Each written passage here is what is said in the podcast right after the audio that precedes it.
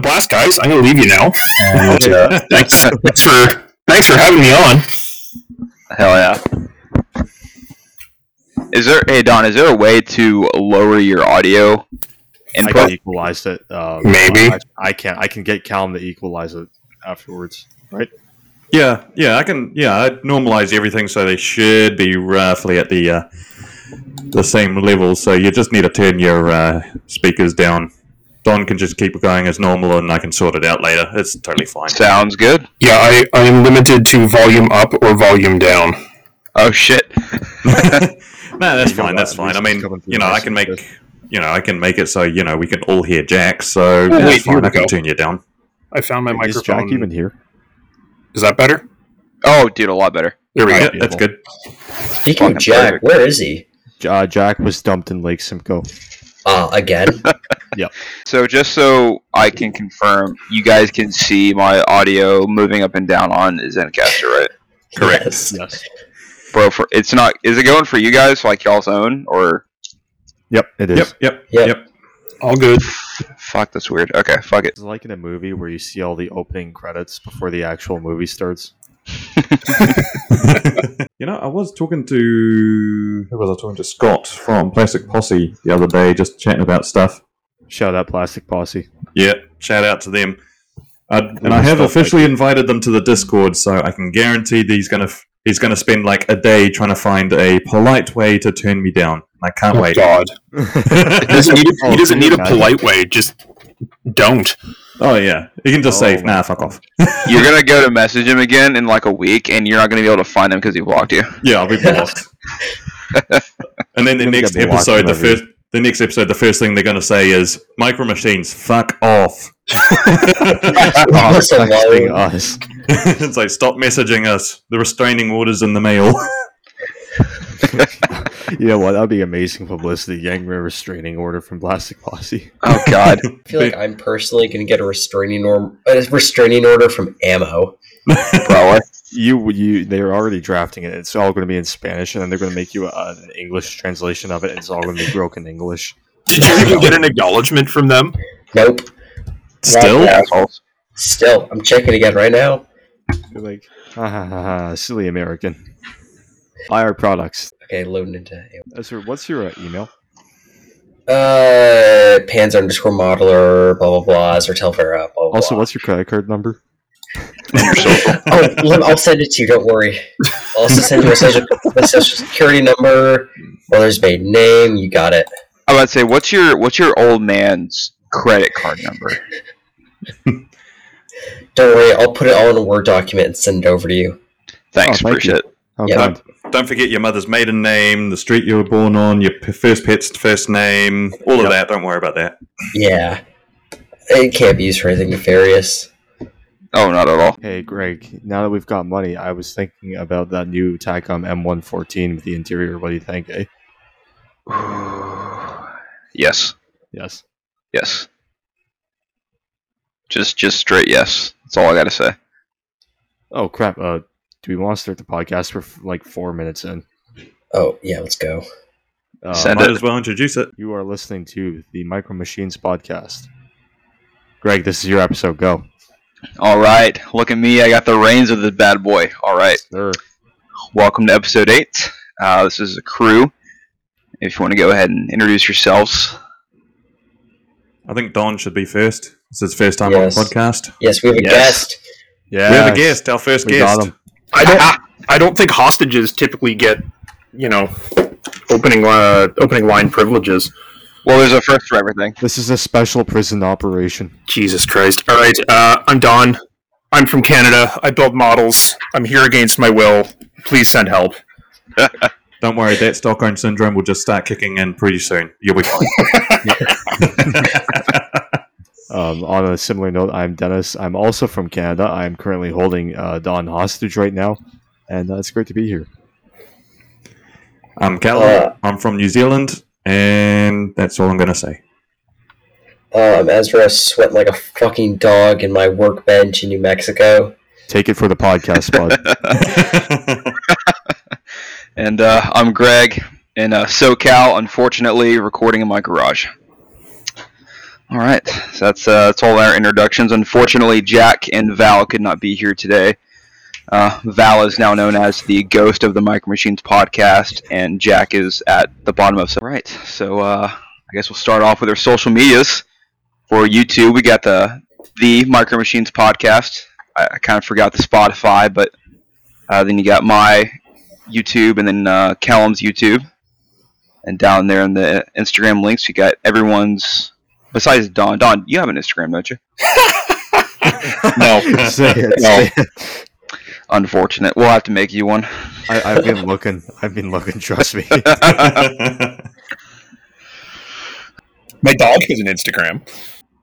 Hey, that counts. Didn't you have a Reddit for a while? yes, he did. That's Yes, why and then I nuked it. This. Uh, Oh God. I got him onto a Kitmaker through that. I remember before you were on Kitmaker, I was just scrolling through uh, Google trying to find pictures of an M113 TUA, and I found your build. I was like, oh, I hope mine could look as good as that. And then it looked better. So much better. I wouldn't say that. No, you should. Questionable. Yeah, questionable. First of all, the Verlinden kit I used for that was new before the conflict that the TUA was actually used in. That's true. I was measuring the dimensions between the Verlinden and the uh, Legend kit, and they're so off. Oh no, they're out by a mile. Yeah, But the Verlinden kit was twenty bucks with shipping, so that's not know. bad. economy. That really is not bad. so, Greg, what's the uh, presentation you're uh, presenting to us today? Uh, if Mr. Dennis could switch over to the next slide for me. We are discussing the age-old question: Is one size fits all, or does size really matter? Ooh, risque. We're going to talk about wow. main battle tanks versus armor classes. Uh, basically, armor classes like tank destroyers, light, medium, heavies versus what we know today as a main battle tank. I just want to say that Abrams could take.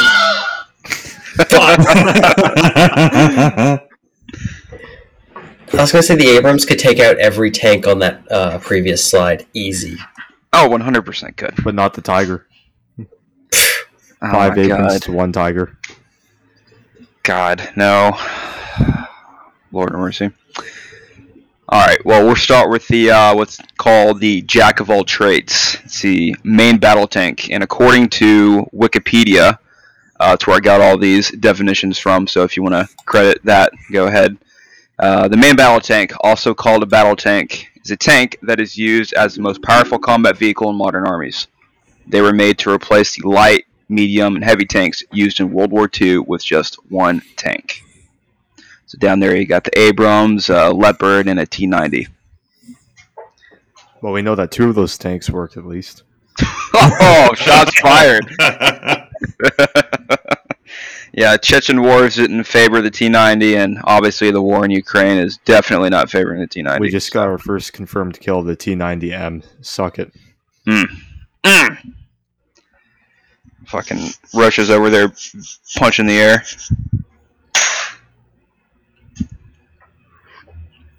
Alright, if you'll uh, go to the next slide for me. Alright. So we'll start off with the in the classifications of World War II, we got light. So a light tank is a tank variant initially designed for rapid movements in and out of combat to outmaneuver heavier tanks. It is smaller in size with thinner armor and less powerful main gun, tailored for better, better tactical mobility and ease of transport and logistics. They are primarily employed in the screening, reconnaissance, skirmishing, artillery observation, and supplementing landing operations in a fire support role of expeditionary forces where larger, heavier tanks are unavailable or have difficulties operating safely or efficiently. Down there, you got the uh, 7TP, the old Chaffee, and the uh, 38T. What's what gun does the uh, Chaffee have? I keep forgetting what it is. 76 I think. Seventy six Wasn't the same one in the uh, M M4, like the M375. I think I think so. Yeah. Chaffee is such a cute tank, though. It really is. It's pretty heavily armed for a light tank of that era. Yeah. Yeah. The uh, the seven TP though, that one's just looking weird. It's an interesting um, suspension system It's called. got. That's a weird suspension system, man. The uh, the Polish actually really enjoyed that suspension system. It worked well for them for the little bit of time they used it. for the what five seconds. Oh, and we just got cancelled by the entire country of Poland. no, after what I did when I was traveling Poland, yeah, I'm not going back. Oh heavens! Triggering Article Five on uh, New Zealand. Oh god! so, I was going to ask a question. I've totally forgotten it. Someone else asked something while I remember it. That's fine. Here's a question for y'all: Do they ever put a like a late war paint scheme on a 38T? Did they ever do it, or are you saying we should do it? What like was it ever something that happened? I don't think so. No, Dang. I doubt it. They stopped using them in forty-one. I think they really stopped using them in Really? forty. Yeah, dude. Uh, Dang. yeah, it, it saw a lot of action in in the Ukraine, but besides that, I can't think of anywhere else that really saw a lot of combat.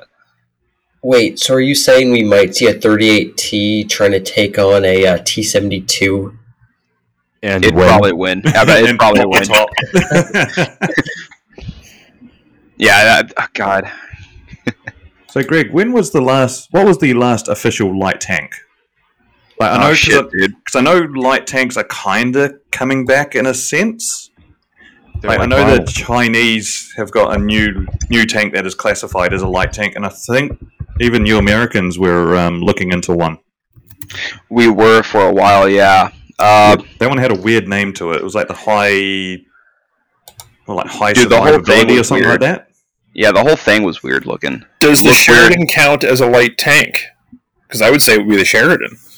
I think the Sheridan counts. Yeah. Yeah, the Sheridan is a light tank because that's it's an air mobile um, Yeah. support tank. So yeah, it's a light tank. Yeah, So there you go. Other than Yeah. whatever the Chinese are fielding now. That's the uh, ZTZ uh, flipping 19 or something. It, it's some weird designation. I'm gonna search. It's that one from up. Wish. But I say I'm not too sure what the Chinese have got up their sleeve right now, but um, yeah, like Don said, the uh, Chaffin is definitely, I would say, probably the last official light tank since it was air mobile. Um have y'all seen that thing actually fire in combat? it skips like four feet off the ground. yeah, it does.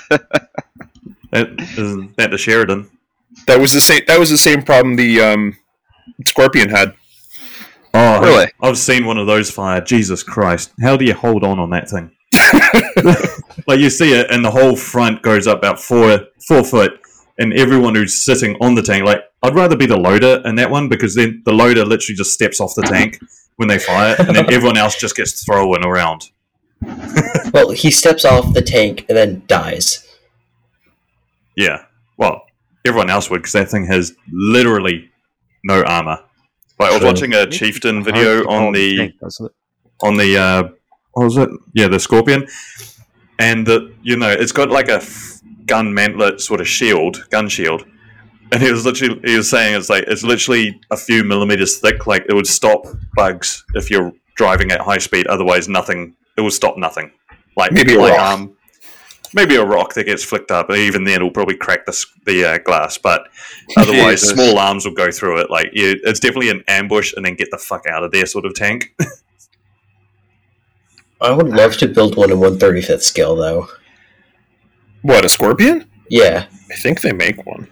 I think there Revell made a 140th scale one. But I think that's, Stalemates. Yeah, it's Wait, Revell though. Would you ever okay. buy it? no. no. Asner would because he's some sort of Revell fanboy now. No, I like new Revell German armor because I believe it's a German company. It can make German stuff fairly well. Uh, Hobby Can it, though? Can it? Because that's the worst take I have ever heard. I My say that's uh, So you are you just saying the entire company of Revell are just a whole bunch of wearaboos? Yes. Yes, they're German. What do you expect? Yeah, makes sense. Ezra, that's like me saying that the best Avro Arrow model kit was produced by Hobbycraft Canada because they were Canadian. When in reality, it's the best Arrow kit because it's the only Arrow kit that was ever made. Yeah, that's the only one. That's who you've got. But that's I guess irrelevant. that's fair.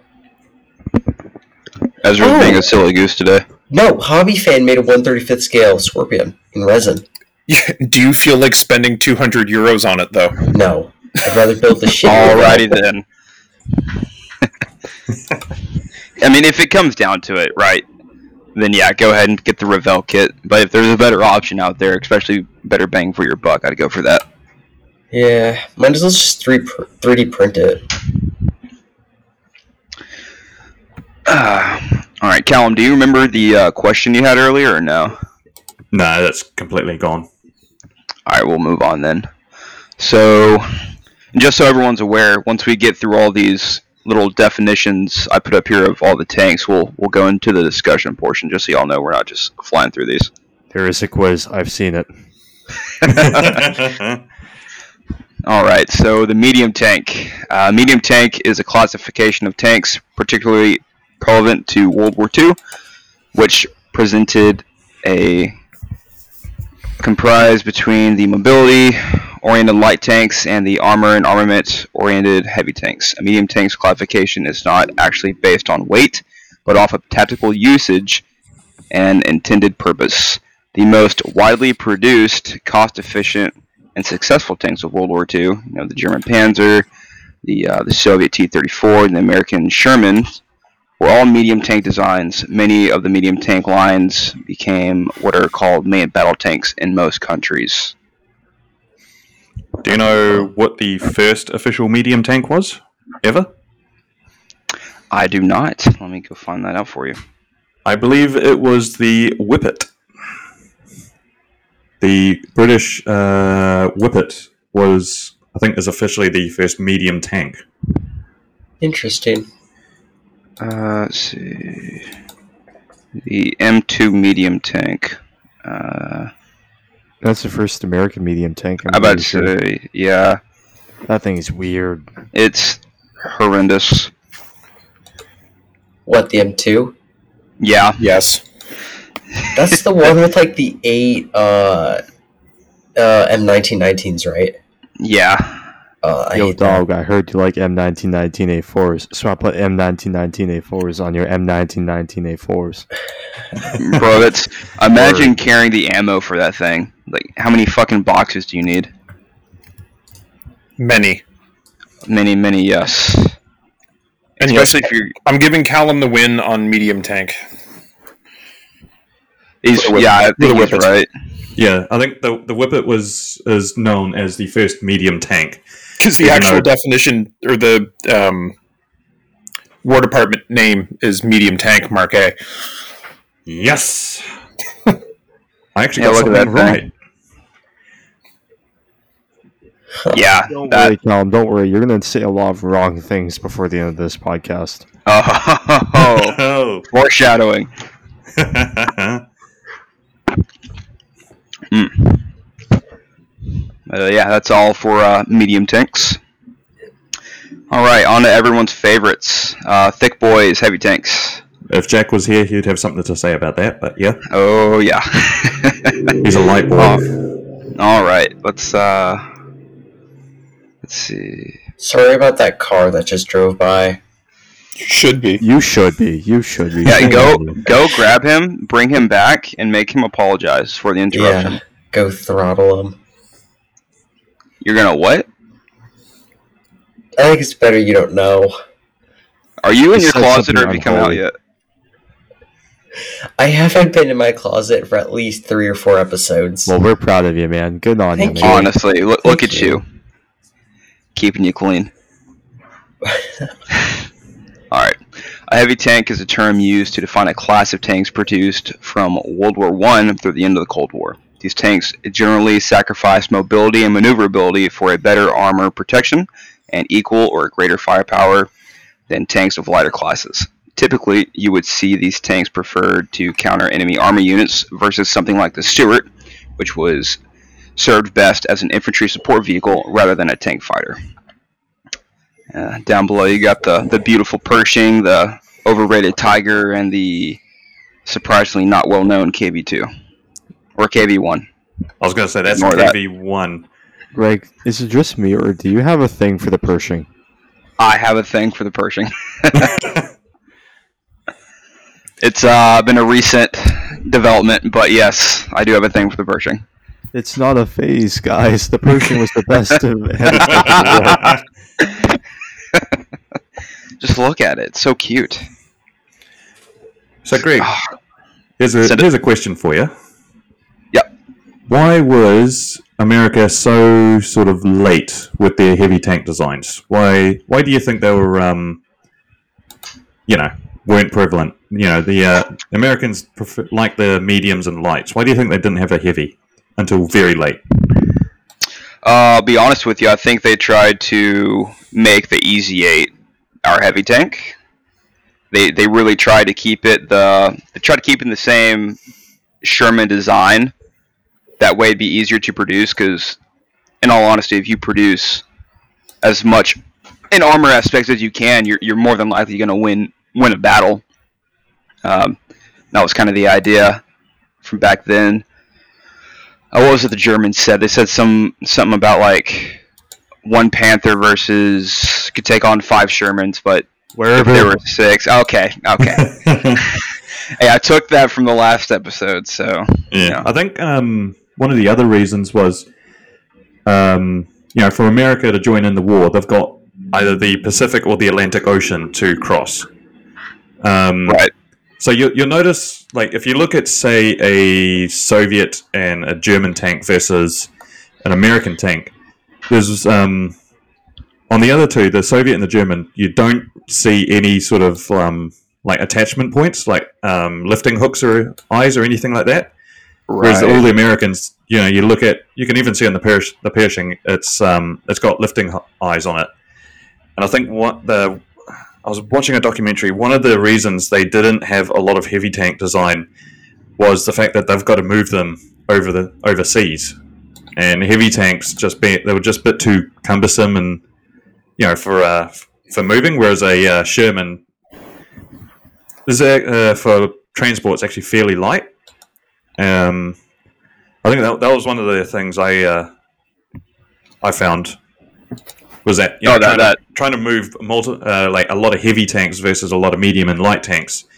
The uh, they could fit more Shermans and Stuarts and stuff onto transports and then just ship them over en masse. You know, the sort of logistics things that uh, yeah, having masses of heavy tanks just didn't really help with. No, that that makes a lot of sense, and I, I think personally that's why they try to make the Easy Eight our one and only heavy tank, and obviously that didn't work. It was the wrong, same you- philosophy that hamstrung the Brits, right? They Hmm. wanted to have everything fit on British railway gauges. So if Yeah. it wouldn't fit on a flat car, they didn't want to build it. That is true. Yeah, because that, that that's one thing. If you're on a, if you're an island nation and you want to invade, you've got to ship everything over, which means you got you know, yeah. There's just a lot of logistics that just doesn't work, work sometimes. Although the, uh, spread on paper. the British also had a different philosophy. Their heavy tanks were, you know, infantry tanks, and their light tanks were cruisers. They, they had light and medium tanks were their cruiser class, and then the heavy tanks were infantry class, infantry tank class. So they, they had an entirely weird system in general.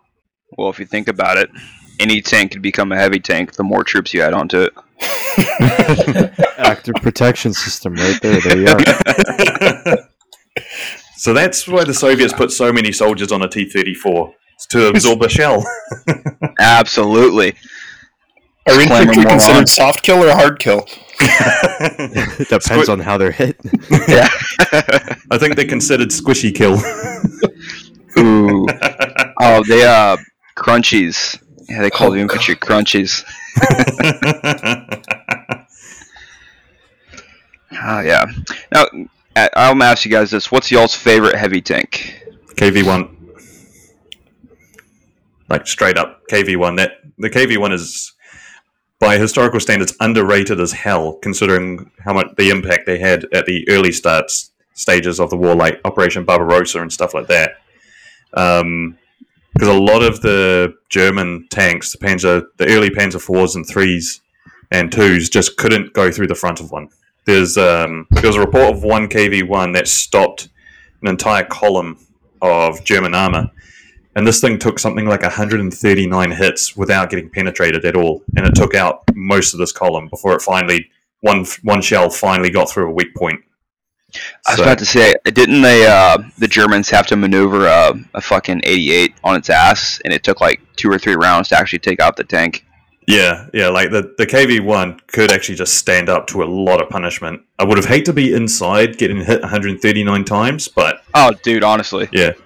But imagine yeah, being that gunner having to focus in that periscope. and You're just getting pinged every like five seconds. Yeah, Yeah. but what about that tiger that got shot like 200 times? Okay, but what tanks were shooting at it? I think it was mostly AT guns, so there could have been some T 3476s. Well, as we all know, like yeah, Tiger is aesthetic for those wearaboos, and they have some cool camo schemes, but that hoe's a little overrated in my book. what about everyone else? I am going to say something awful here. Uh oh. I vote Tiger only because I like the paint scheme and I like making Zimmer, Zimmer and weathering it. Okay, I'm not a wearaboo. I hate the Wearaboo. but I like dirty Dunkelgelb. And you know what? No American can disagree with me because y'all y'all's tanks are Karkatan, and that is basically the same thing as Dunkelgelb. Look, we don't appreciate the the the Kark Tan, all right? I promise you, we all hate that shit. I appreciate it. Okay, Ezra's the exception, but you're you're basically Canadian, so that No, makes he's sense. not. I don't want to claim that guy. Don, what do you think? Is he one of us? I don't know. Does he have a passport? Not anymore. Oh well, then there you go. Yeah, they are. Oh, well, God tough damn luck. My passport picture literally looks like I've been mugged and I have a black eye. It's That's what everyone's most- passport picture looks like. I swear to God, it's the most horrible thing you've ever seen. I look like a terrorist. You look like one, or you are one. No, no, no, no. I- For legal reasons, I am not. Oh, I I had that issue when I got my British passport because I got the photos taken midsummer where I'm at my most tan because work out working outside, Uh oh. and then the uh-oh, photo they got the the color photos chart. kind of naturally darken for for passports. So Oh I my got I got it sent, and I got it got sent to my work, and I got it, and everyone's having a look at it because you know a new passport, and everyone's going, "You kind of look a little bit Syrian in here." I grabbed it, and just went, "Oh boy, random chicks ahoy, much." Yeah, better go to the airport early. yeah, it's like ran. It's like, funnily enough, I've been randomly searched five times in a row. I wonder why that is. They randomly searched me quite aggressively. I don't think the, uh, the beard helps as well. Oh heavens, no! No, no, clean shaven for all international travel. Police that mustache. Oh god,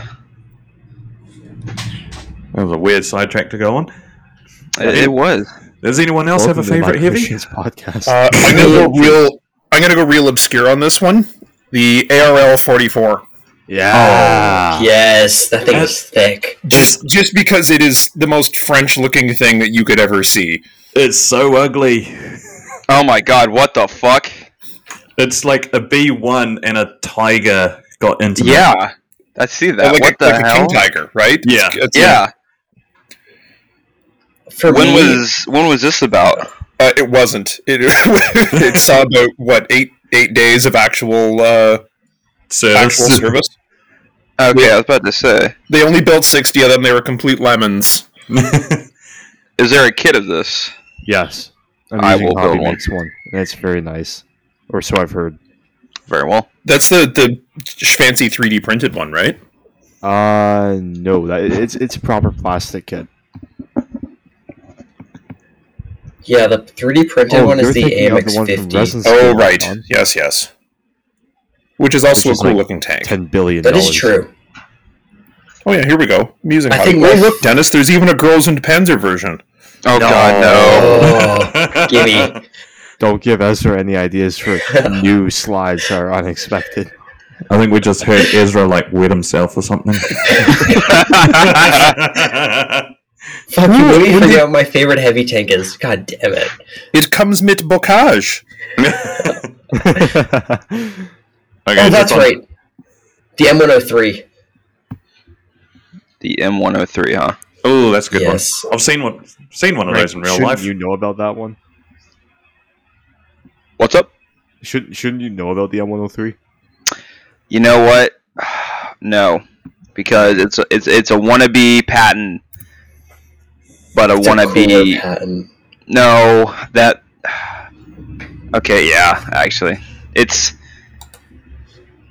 God, I don't know too much about the tank. I just know I've, s- I saw it one day and I was like, wow, that that looks like a wannabe Patton, and um, yeah, that's all I've got to say about that. It's a wannabe Patton. I mean, it does pretty much just have a bigger, like, it looks like a fat M60 turret. it's it's kind of comparable to like if the Patton was like a, a regular M4 Sherman, and then the 103 was supposed to be what the the EZ8 was wanting to be. Yeah, that's fair. Yeah, or it could be like, uh, yeah, the Patton is the uh, Sherman, and then the uh, 103 is like the M6 Heavy. Mm. You know, it's sort of similar, like Sherman-ish, but not quite. Right. Okay. I've actually seen the uh, an M103 in uh, at Bovington uh, during Tank Fest. It was pretty. It's a pretty cool tank to see in real life, though.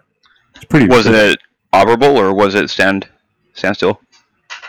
Uh, it drove around. I think. I think. I, I think it drove. Yeah, I'm pretty sure Damn. theirs is a runner. yeah. That, Would you it's say- definitely a runner. Would you say it was bigger than you thought?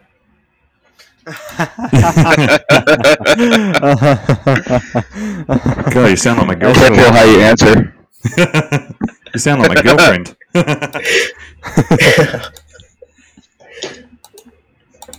Actually, yeah, I've got footage of this thing running when I was at Tank Fest. I should really I'm send. sure you do.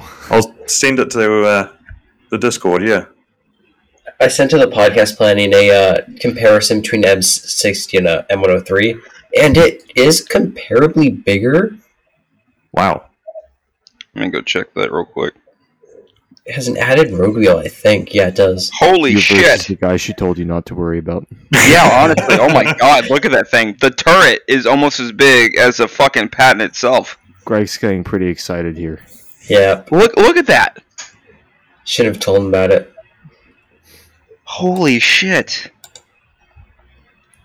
It Bro, you could like have a, like a four bedroom house in that turret, dude. It looks like they just put like a uh, an air nozzle into the uh, Patton and then just turned like a compressor on and just like blew it up. it just inflated it. It's like, yep, one M one hundred three now. Dude, that's Oh, insane. what's the uh, what's that really cringy thing you see a lot? It's the like inflates you big around or whatever. And Dennis probably knows what I'm talking about. What about. kind of websites no, are I you do on? not. I have no idea what you're talking about, and they want no part of that. yeah, that's you're on some weird websites to get ads I like was that, bro. say he. I- Not ads, people telling them to me. Ezra, Are you sure your, about that? Ezra, does your comparison mention the fact that it has the same power pack as the M60? No. No, I literally just saw the picture and sent it. No research. At a top speed of like two. Hey, don't discredit it, okay? You could fit like seven people in that turret comfortably. Which is good because you're not going anywhere. Damn yeah, straight. exactly. You're basically, you know, that would probably work as the uh, as an artillery build right there. Just weld the turret in place. Oh, Just dig it into the ground like the Germans say with Panthers. Here we go again with the German stuff. Oh, fuck. Kidding. They made good armor.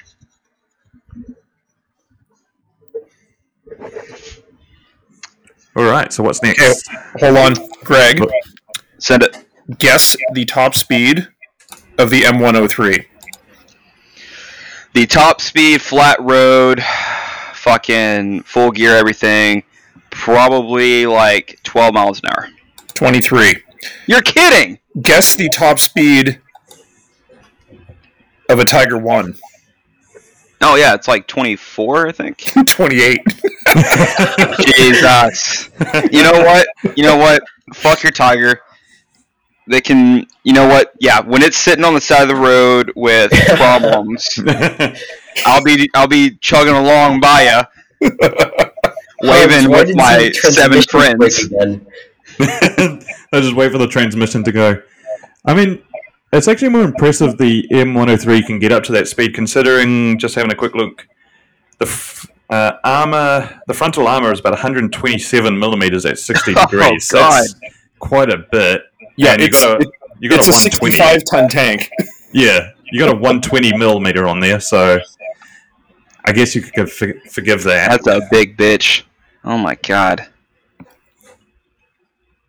It's because they basically put a four uh, a four cylinder um, Civic engine into you know a Oh, Mack quick, truck. what kind of what kind of car? What kind of car is a uh, M103? Well, I heard uh, the term Civic, so I'm going to guess it's a 1994 Honda Civic hatch with the VTEC and Doge. No, you're you're going the wrong way here. No. This is this is a big gutless underpowered land yacht. Yes, as I said, a big gut that's underpowered. It's got a Not crew. real. Uh, Dom, what would you think this is? I don't I don't know. I don't do cars. I'd say it's some kind of wannabe dually, Yeah. Yeah. hefty boy. Greg, what was that truck that you saw that picture of? Uh, which one? Remember the one that you were showing me? There was that picture of the truck. Oh, fuck! What was it? Um, I, I, I'll be honest, like an early two thousands, late nineties, fucking super jacked, ridiculously loud, like four miles to the gallon, waste of money. Yeah, that sounds about right. Yeah. Silverado. Oh yeah, Silverado. There we go. Fucking. They are. So the uh, M103 is a 1999 uh, Chevy Silverado. Lifted With though, chrome lifted. Yeah, lifted with chrome wheels. Oh god. Tinted windows and all. I gotta, Yes, I I gotta, have a purpose for this truck. I gotta say, the M103, the uh, just reading about it, had two loaders because it had a uh, two two part ammunition, but with two loaders, it still could put out about five rounds a minute. The two piece Huh. ammo, It's not bad. plus uh, electro hydraulic turret traverse could do 18 degrees per second. Jesus, Wow. that's not bad. that. That See, and you were shit talking it a minute ago. Yeah, guys. Fucking assholes.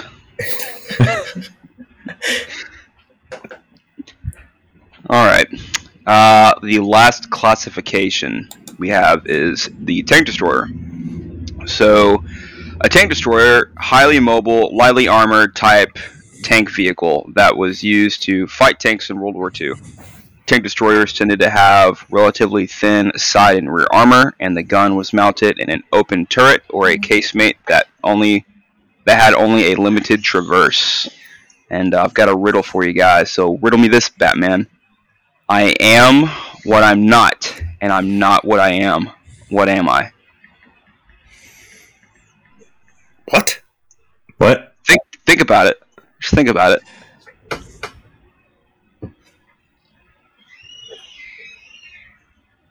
I I am what I'm am- not, and I'm not what I am. Yes. Okay, I was promised a hint. Yeah. Well, if you if you take a gander at them them their eyes, you take a gander at the angle where it's looking down at. Uh, we had a conversation the other day. Not really a conversation. Oh. oh heavens! All right, it's a tank because people get tank destroyers mixed up with them being actual tanks. Unless you watch like mainstream media, in which case a Humvee is a tank, or Yes. Yes.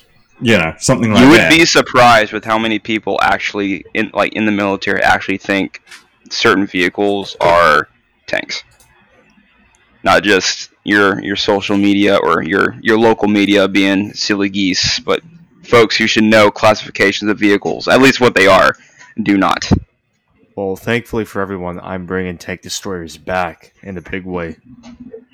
Oh, Do tell. Nah, I'm just gonna I'm just gonna refuse to elaborate. Oh, hey, hey, remember earlier when we said you were not a terrorist? it's, it's- it's all coming in. It's all coming in circle.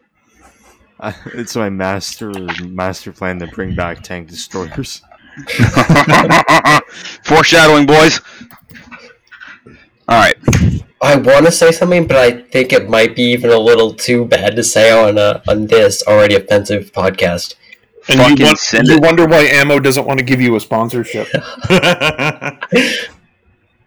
I was gonna say he's gonna fly an airplane into every tank he can find. No, you can't say No. that. God damn it. Just bleep it out. Just bleep I'm it out. watched Great, by and the now none of us can go flying FBI, anywhere. RCMP, CSIS, and uh, Interpol. I've never felt more secure in my life. Ugh. Oh, I can't believe I said that. God damn it, I feel Ezra. horrible. I feel Travel man. horrible.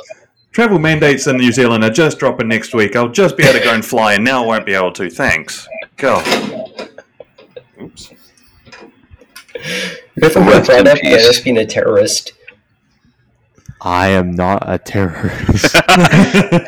You're a femboy cat eared terrorist. Thank you. No, no. Got him. There you go, Damn it. ladies and gentlemen. We got him. Mm. Before we move on, can anyone tell me uh, which stug that is on the bottom right? oh yes, that is a Stug Three. Okay, let me elaborate. What country? Finnish. There you go. Ezra, Yeah. why are you, a scale modeler, so knowledgeable about German AFVs? Not German Because you like AFVs. building them? Stugs. See, I just, Just, like. Stug I just like last week when we were talking about the wearaboos, and Ezra was just flat out denying, "I'm not a wearaboo. I'm not a wearaboo." And then when asked what's in his stash, he goes, oh, "I've got about five Panzer fours, seven Panzer threes. I've got a couple Tigers." trying to I'm over here trying to make him feel better. Like you're not a wearaboo unless you you know think the Third Reich should have won or whatever. And then he's like, "Well, I've got I've got all these tanks and oh the the Stug three. But you see, Ezra, I unlike can't help most, unlike most weirdos, I don't believe there should be a Fourth Reich. Thank God oh, thank you God. you would die on that hill. We need to bring someone on who thinks that just so we can all crucify him and Yes. have an actual controversial topic besides the one tonight. Thank God, finally the first actual controversial topic. I But can't we'll wait get for to that. that later. I've been doing a lot of research for that one.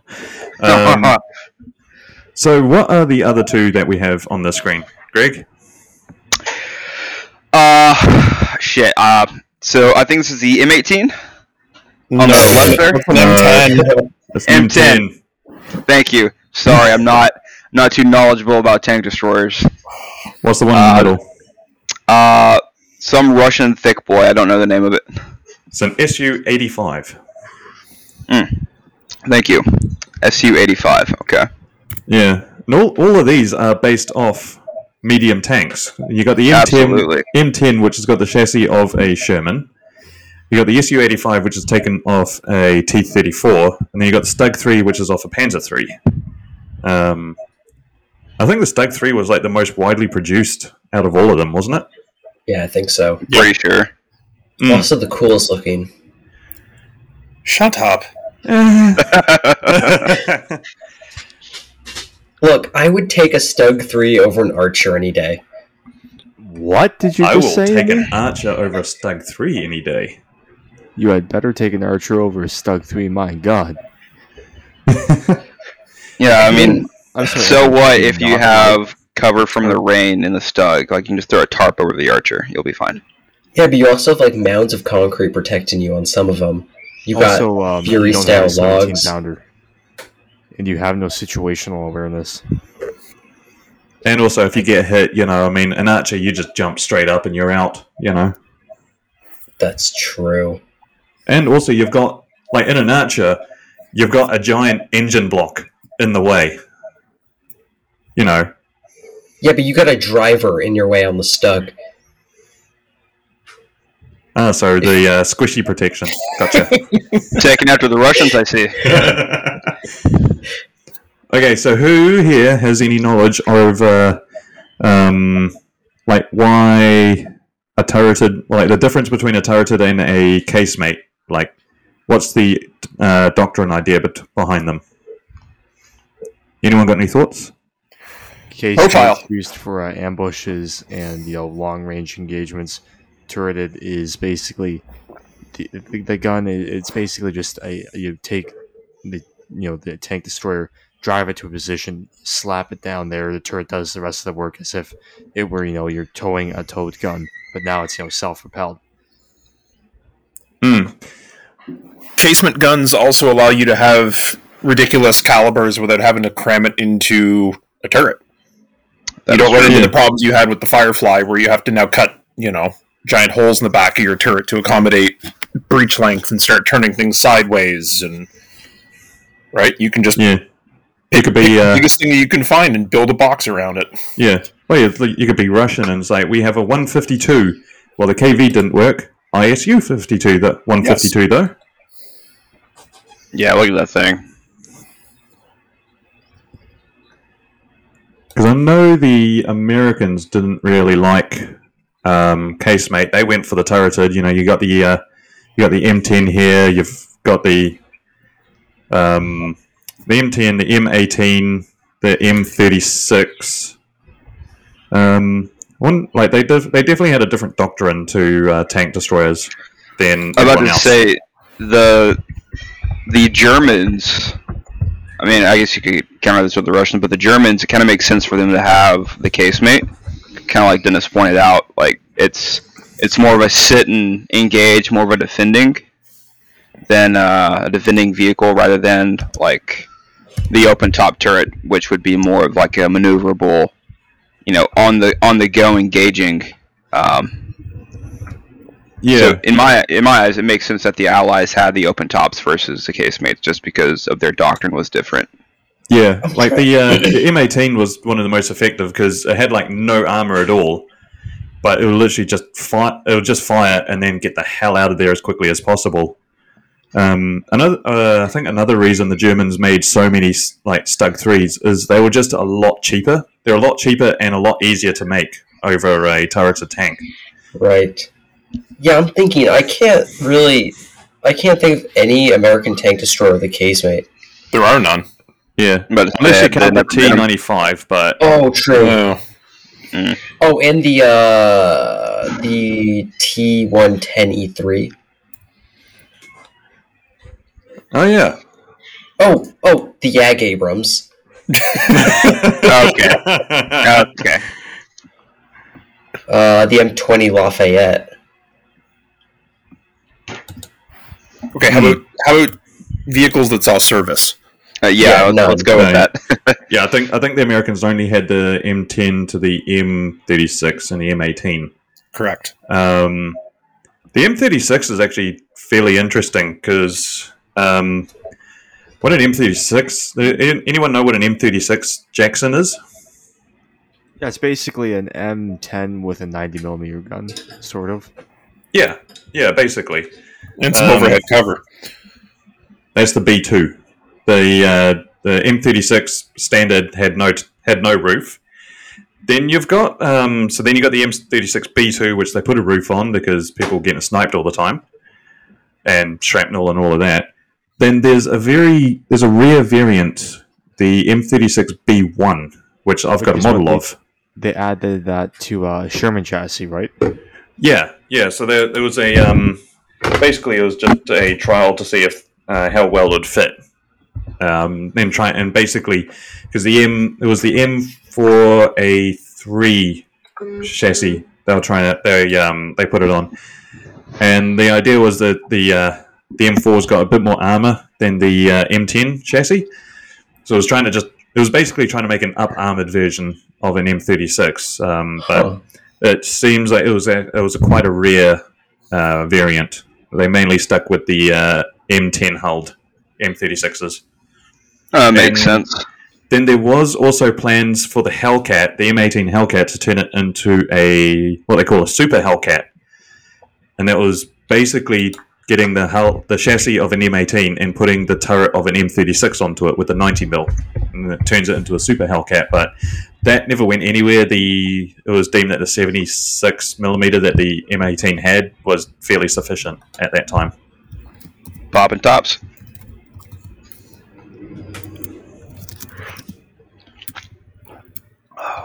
But yeah,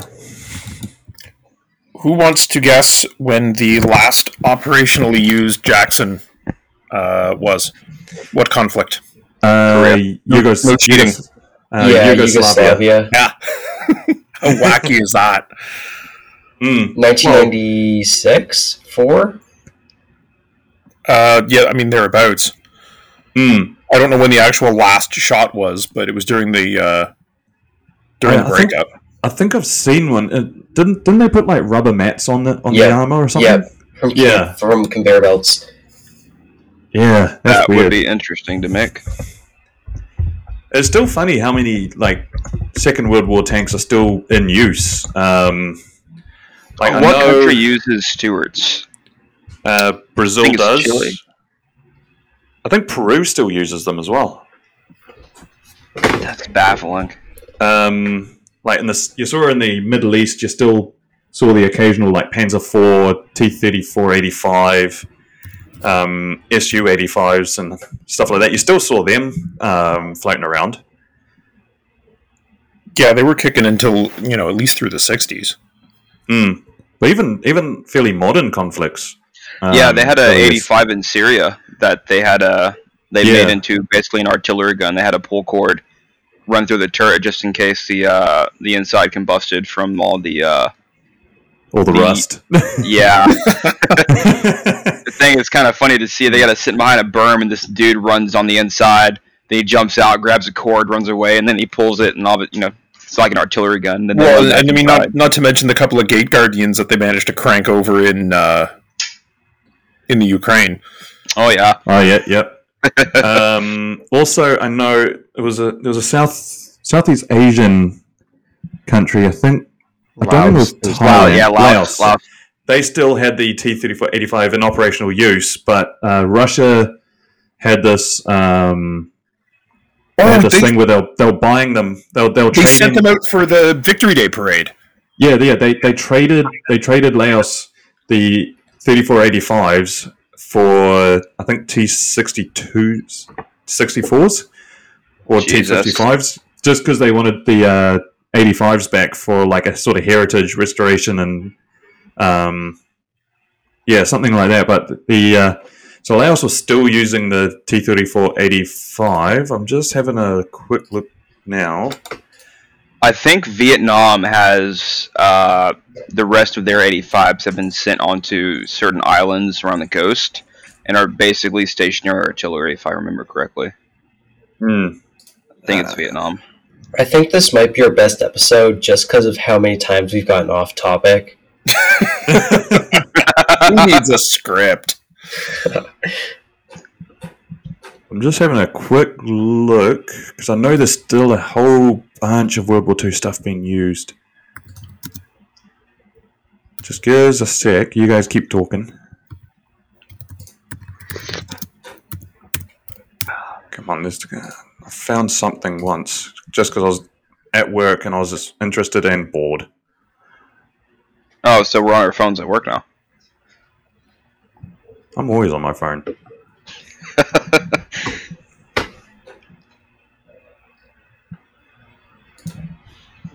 See, Don, isn't this way less uh, painful than you thought it would be? No, it's substantially more. Oh, it's just gonna get way The worse. the, It's the lack of script is tearing me up inside. That's what makes it so good, though. It's all natural. Enjoy the pain. I'm trying to figure out if there are any Cascavels still in service, which is just a gussied up Greyhound. Oh, I think they are, yeah. Yeah, uh, Africa has some greyhounds.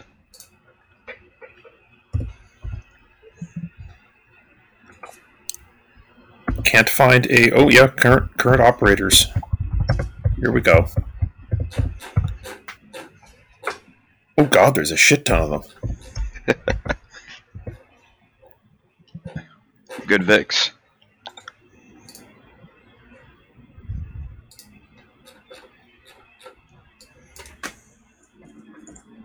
Huh.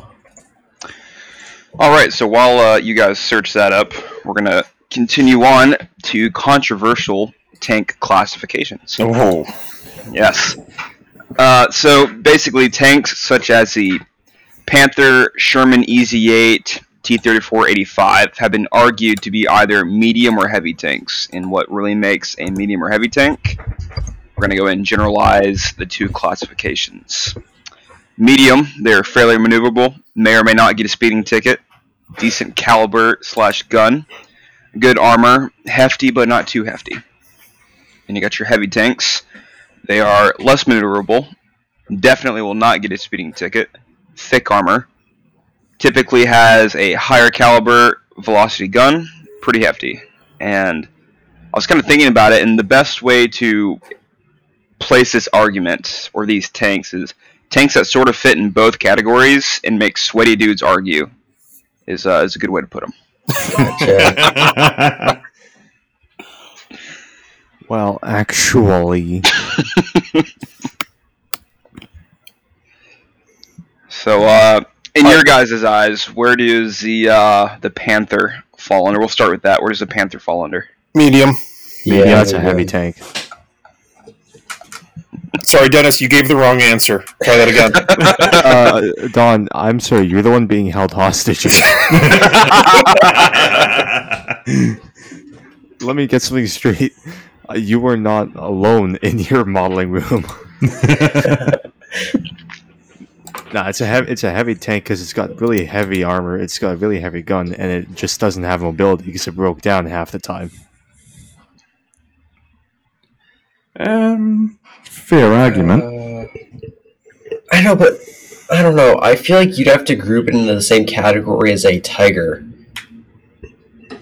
I think at the beginning of the war, when it first came out, it could have been classified as a heavy, but once the war, you know, strung out, it definitely fell into that medium section. Exactly. I will say this: it does have better armor protection than the, than the uh, Tiger One, and the Tiger One is a heavy. So I mean, make of that what you will. That's a good point. What about the uh, Sherman Easy Eight? medium. Medium. Medium. That one's Yeah. definitely a medium. Oh yeah, I'll, I'll agree with that one hundred percent. I was talking to someone. It was a guy at the uh, the hobby store down in San Diego when I when I got that uh, Rice's Red Devils EZ8 for that Korean War dio. And I was talking to the dude, and he's like, "Yeah, the such a heavy tank and all this stuff." And I didn't really say much, but I was kind of thinking, I don't see how the EZ8 could have been classified as a heavy. Hobby Maybe store if you- employees they say the darndest things. Oh yeah, yeah. We know, Dennis. We know. Uh, uh, but I was thinking, like, okay, maybe if you put the the M4A1 Sherman next to like a Korean War EZ8, okay, yeah, it's a heavier version, but I don't think it would ever classify as a heavy tank. Well, mind you, that that's the same vein as say the uh, the jumbo Sherman. Um, like that, the I think officially the jumbo Sherman is classified as a heavy assault, um, heavy assault tank. That's what they wanted it to be. Yeah. Yeah. well, like, you know, Fast by stone. yeah. So uh, yeah, I mean, I'll still put the Easy Eight as a medium, but this is uh, a Sherman can be made into a heavy. It's just not that one. Yeah, no doubt. Any tank can be made into a heavy, depending on how much ERA wink you put onto it. Depends if your mom's driving it or not.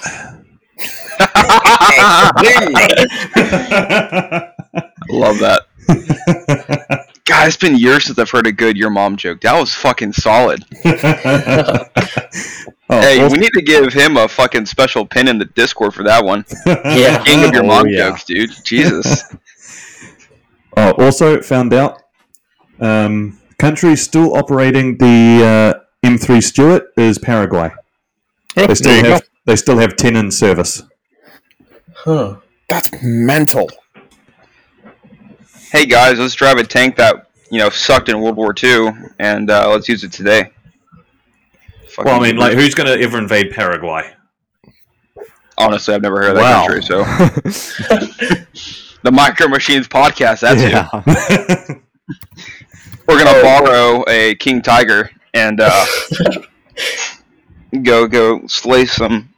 What what did you say the country was called? Paraguay. Yeah, wha- however the fuck you pronounce your people, Paraguayans. Now, what, what we'll do is we'll just go over to who is it, Brazil, and grab their um, grab their Stuarts. You know, the what are they? The uh, the X one A that's got the bloody ninety millimeter on it. Mm. Oh, so you guys know how in the first episode, Callum bought a kit while we were recording? Yeah. What about it? I just bought a uh, M56 Scorpion. Ooh, Nice. Yeah, Ugh, for how much? 20 bucks, That's all right. What scale? 140. That is okay. a that one to forty. That's a weird scale. It is. Yeah, that's Jesus. What, what what is the date stamp on that kit, Ezra? you don't want to know. 1950, sir. yep, 1958. Oh, that was the year my dad was born, dude. Holy shit. Oh my god, It's gonna be interesting for sure. that thing's old as fuck. Actually, that, that's a good quick question for everyone. What's the oldest uh, model kit you've built? Hmm. God. The Avro Arrow. 'Cause I, This I is think Lantis 105. when was that? If I'm not mistaken, I think 63. Hang on, let me double check. I'm looking mine up right now. Like recently or ever? Like ever? Like what's the oldest kit? Oh God. I think mine at the moment is my Arado AR196. That's the Airfix one. It's got a brand new boxing, but the molds are from 1966. Oh, Oh yeah, they were fun. That was fun. mine might be my B36 Peacemaker, or a while back I did a monogram one thir- 148 scale uh, F4 Phantom, which was probably about 72. I might be wrong though. Uh, 1974 Huh. For a, a 172 Isuzu IJN fuel truck. Oh lord, It was the first model I ever built. fair And enough. how did it come out? Terribly, because I was like eight.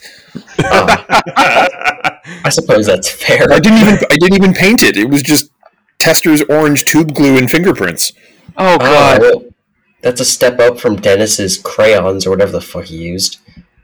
Oh yeah, when I was building a one to forty eight scale Airfix Harrier, and I used straight up uh, Sharpie markers to color in the camouflage because I was Last week? yes, yes, actually, as a matter of fact. oh god, I actually have that fuel truck sitting in my stash right now. really? Like a new one. Uh, Oh, okay. About to say you'll have to send us a picture of it, but never mind. No, I haven't built it yet, yes.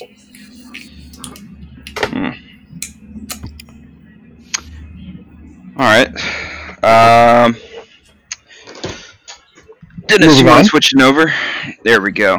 All right. So I wanted to do a slide to kind of show where vehicles were and kind of what their their predecessors are. Greg, none of those are tanks.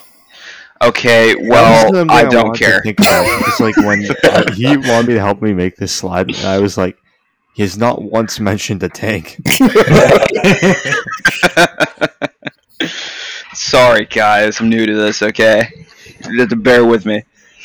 Um, just something to look at, right? So, Dennis, thank you for helping me with this. Uh, we You kind are not welcome. oh oh oh oh okay. That well, I'll just not use the Stryker Dragoon you pulled up. Then how about that? Nah, I'm just kidding. You're very welcome. All right, so we got the M8 Greyhound, right? Beautiful little Speedy Gonzalez over there, uh, Mhm. which, if I'm not mistaken, was actually credited with killing a, a king tiger in the Ardennes. I think there's a little bit of controversy over that one, though. I think There there's is, a lot yeah. of bit of Yeah. There's probably a Panzer Four. Yeah, there, there's a lot of people like during the Second World War. There, there was probably more tigers reported than actually built. Oh, 'Cause 100%. A lot, a lot of times I'll just be like, "Oh yeah, we killed a tiger," and it's like, "No, that was a Panzer three. I was about to say if you if you take Joe Schmo and then you show him the front of like the front of a Tiger tank and then show him the front of a Panzer, and then you know he doesn't look at it for like two months, and then he goes into combat and sees the front of a Panzer, he's immediately gonna think, oh fuck, a Tiger. It's uh, the mo- the worst you know thing to ever walk the earth. Especially if you're looking at the front of it in a war zone, you're not really going to be sitting there going, "Is that a Panzer four? Is that a Panzer? Exactly. Is that a Tiger Yeah, one? you Oh might fuck, it's firing at us." You might not, but the members of the Micro Machines podcast will. Like, goddamn, is that a is that a T seventy two B or what is that? We've all got the binoculars out, like peering out of the, all the hatches. Like even the drivers got the binos out. Like, what is that? so No, hang we on, I'll don't just need to run be- and go ask him. Yeah, We don't need to be looking out the hatches because we're going to be in a, uh, an Iltis. Oh God. Lord have mercy. What have we done? All right. Well, the uh, Dennis and I came up with the predecessor for the Greyhound being the Stryker Dragoon, uh, a wannabe LAV, but uh, definitely fits the narrative doctrinally. Uh, let's see. For the LVTA one, we came up with the AAV seven. For I would have thought the uh, predecessor of the AAV seven would be a submarine. It should be. It should be. How many of them fucking sink? You're a horrible sense of humor. Uh, let's see. For the Russians, we got the uh, little M3A1 armored car, and we went ahead and threw the BTR in there with the extra armor. And it's good to see nothing changes. Oh yeah, right. oh, how times don't really change. That's a lot of squishy killing now. Oh, dude, facts. You could probably take like two, two uh, armor piercing rounds right there before you actually take that thing out with that Oh. much uh, flesh you got. But uh, Imagine me and the poor sod who has to clean it out. fuck that shit, dude. Oh my god. Well, uh, for the Willys Jeep, the uh, it's the Humvee in JLTV. I'm not So- sure I'd want to be in a Willys Jeep. With looking at that photo, that is quite high up. I would love to be in a Willys Jeep on the testing grounds, just catching some mad air. Fuck yes. I mean, you wouldn't be able to walk afterwards, but yeah. That's fine. I'll just sit in my Willys Jeep. Your I'm in injuries a are not service related. Have you guys seen the video of the Willys Jeeps going through those bumps, like, and they're like vibrating really hard? Yes. That shit's so it looks so fun. Well, uh, all right. So now that we got through all the classifications, right?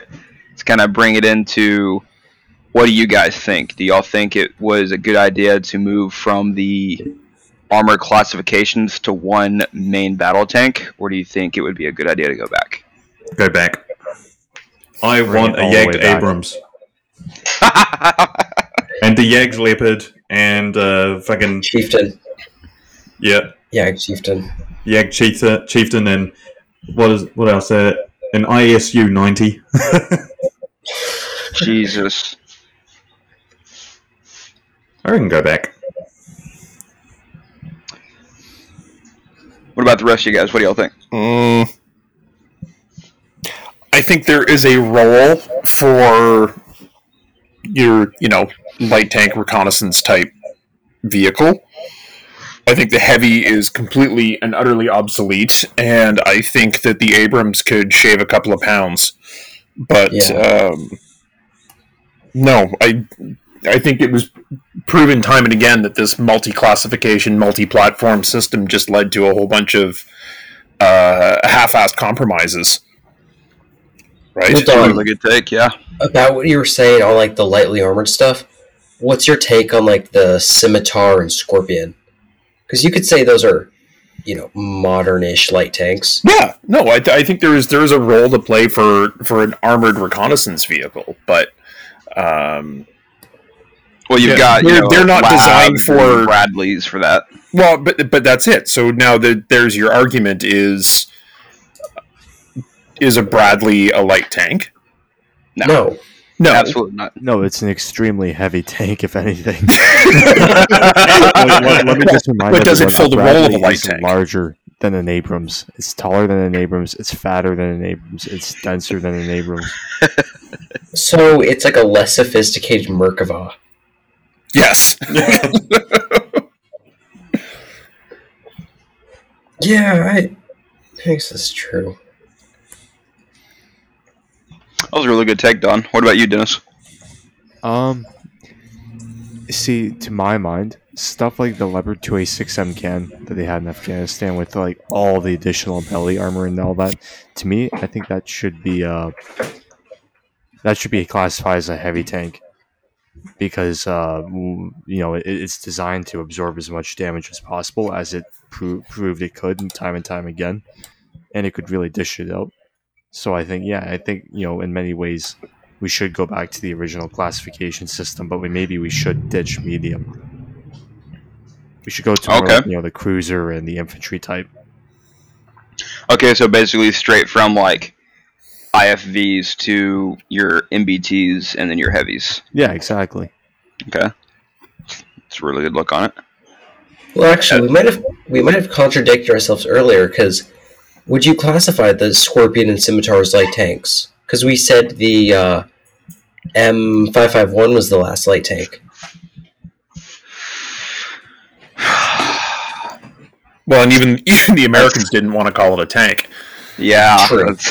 for a whole host of other reasons, but no, because I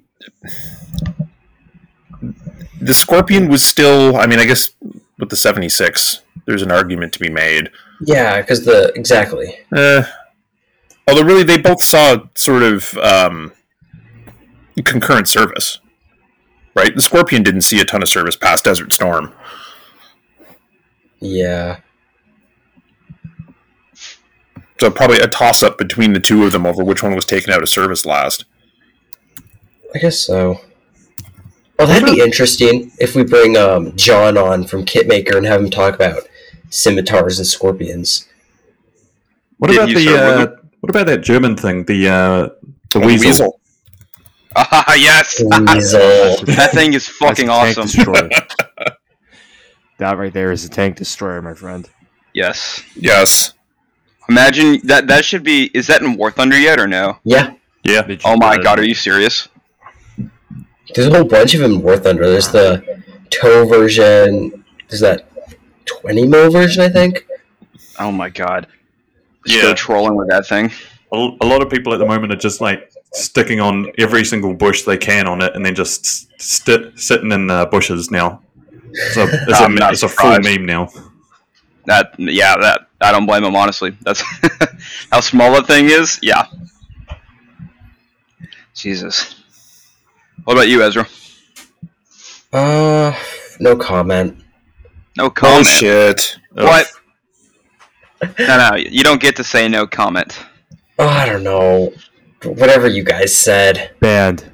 Oh, God, Fucking go to horny jail. He's too busy looking up his weird websites to c- ca- talk with us. Actually, you're saying that I was reading build logs on the M56, and I went to a website called Daka Daka Daka. As I said, there's weird websites. Oh God. It's a legitimate wa- modeling form, apparently. Really weird, though. They even have a podcast. All right. Well, I'll give my take, and then we can move on to the hill to die on.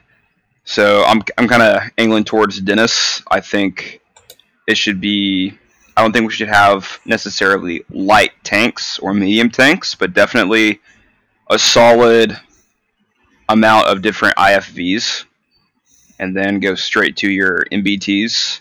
And then if you want, because some situations are necessary, uh, make that MBT into a heavy.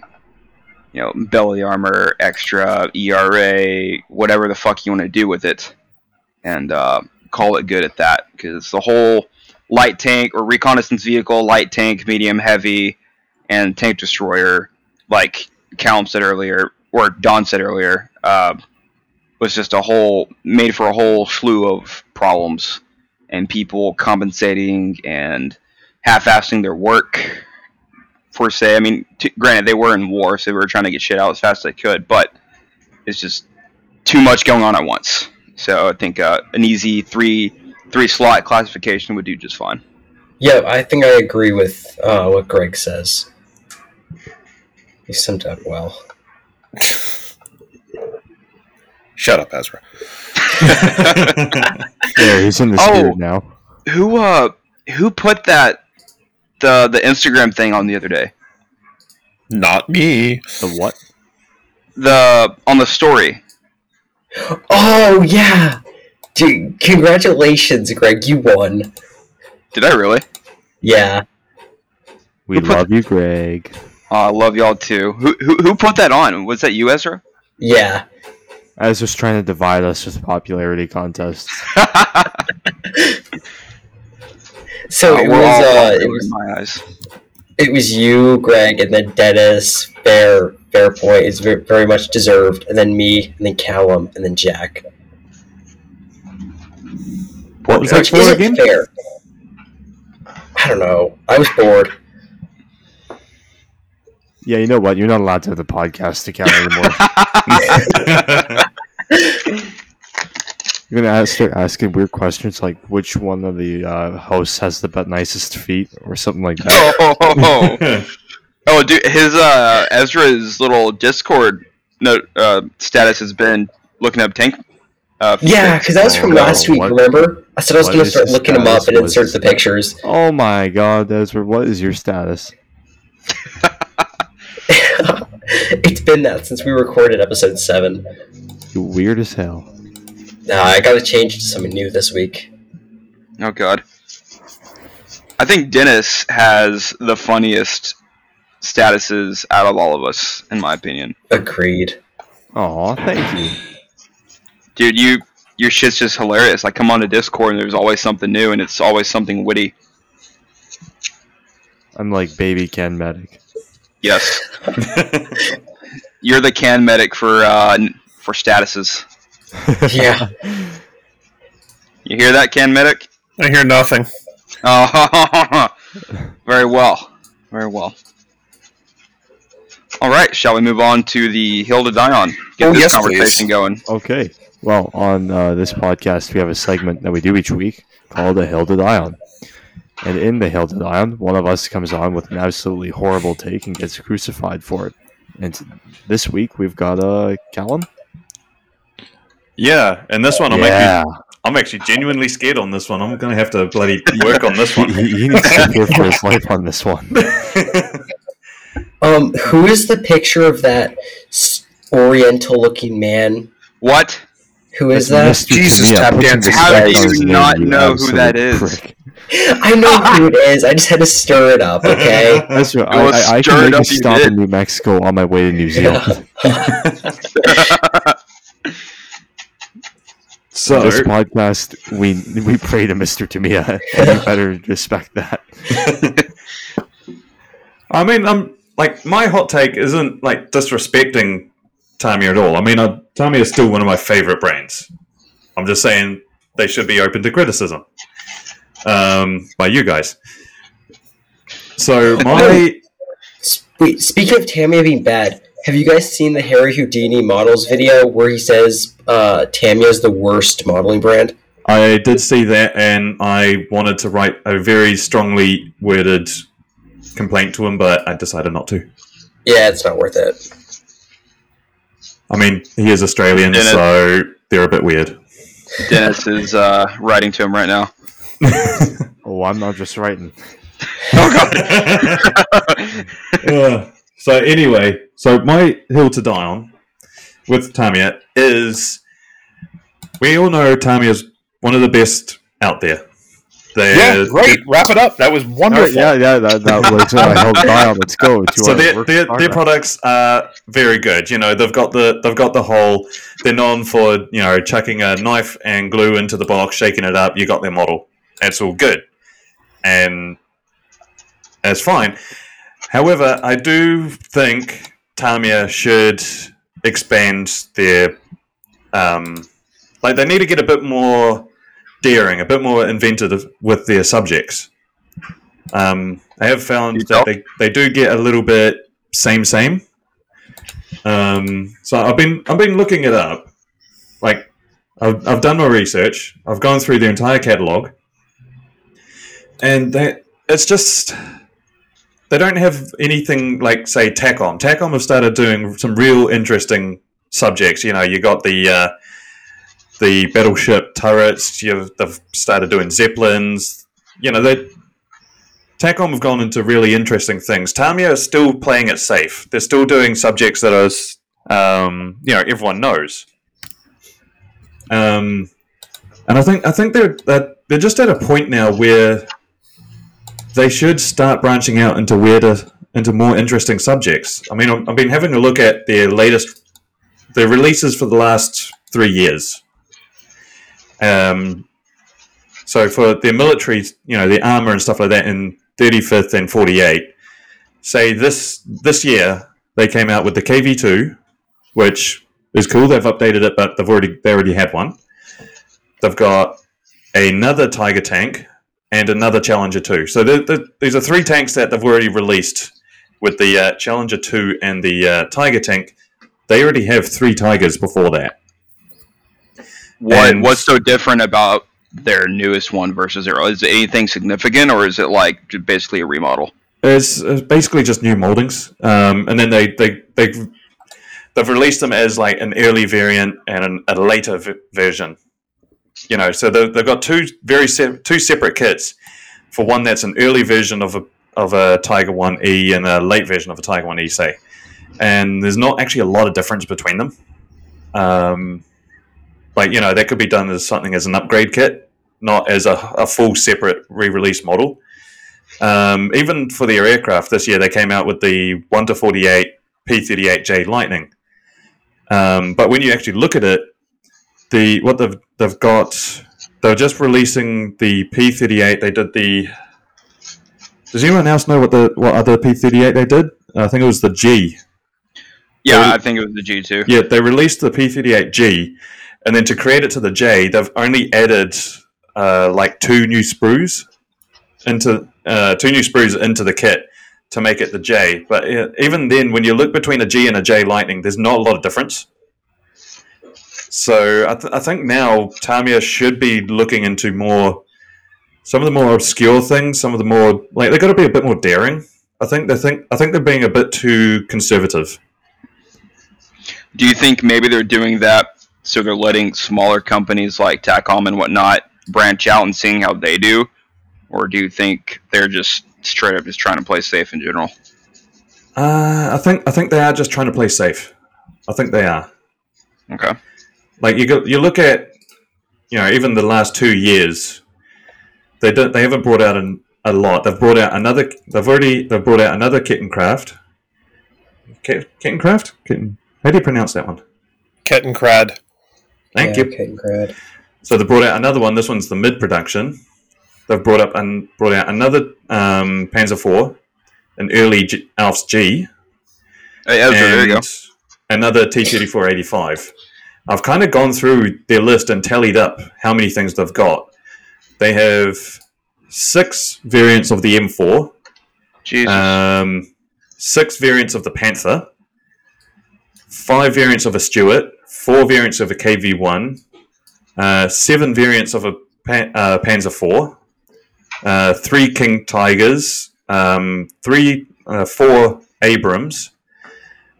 Like, they could get a bit more inventive. They could like there's a lot more out there that they could do and do really well. Like before, I was going to mention, but um, Canmedic mentioned the ARL, ARL 44. I think if Tamiya did that kit, that would be really cool. You know, a lot of the earlier war or even the later war, sort of just after the Second World War stuff. But I would love. think of it. Think of it this way: we are arguably approaching a, you know, if not in the middle of a golden age of new kit releases. And you're right, Meng and Takom and and all of these manufacturers are putting out all these weird and wild and obscure vehicles. Hmm. Do you drink beer? Yes, No. way too. do I you drink enjoy- way you- too much? Do you enjoy a variety of different styles of beer? Yes, But do you have a go-to? not really. See, but even a style. He predicted. He And this is this is my argument because I, I, also. I also enjoy a variety of beers, but sometimes you just want a lager, and Tamiya is a lager. It's uncomplicated. It's easy. It's simple. It quenches your thirst to build something, and it's fun and enjoyable. And then you can go back to the complicated stuff later on. Right? They they have filled a niche market of. You're right. Shake and bake. Um, But and like to to look over at my my shelving unit here, I have four of their M151s.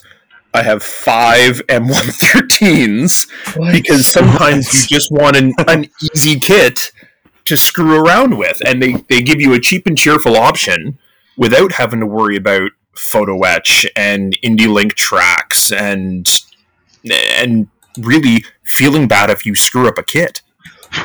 What do you think about Don? This is more focused towards you. What do you think about if Tamiya kept their simplicity and moved towards topics that aren't basically reboxes of like the Panther or or the sh- like for example, if Tamiya came out with like a T90, like a Chechen War T90, or maybe I don't know. Do they have any uh, F35s or anything like they, that? They, they have a uh, 172 scale, which is uh, rebox of Italeri. I mean, sure, but are they going to be able to do that with the same, you know, value for for money um, aspect that they have now? I think they could if Right. they if they spent some time, maybe like a year or two.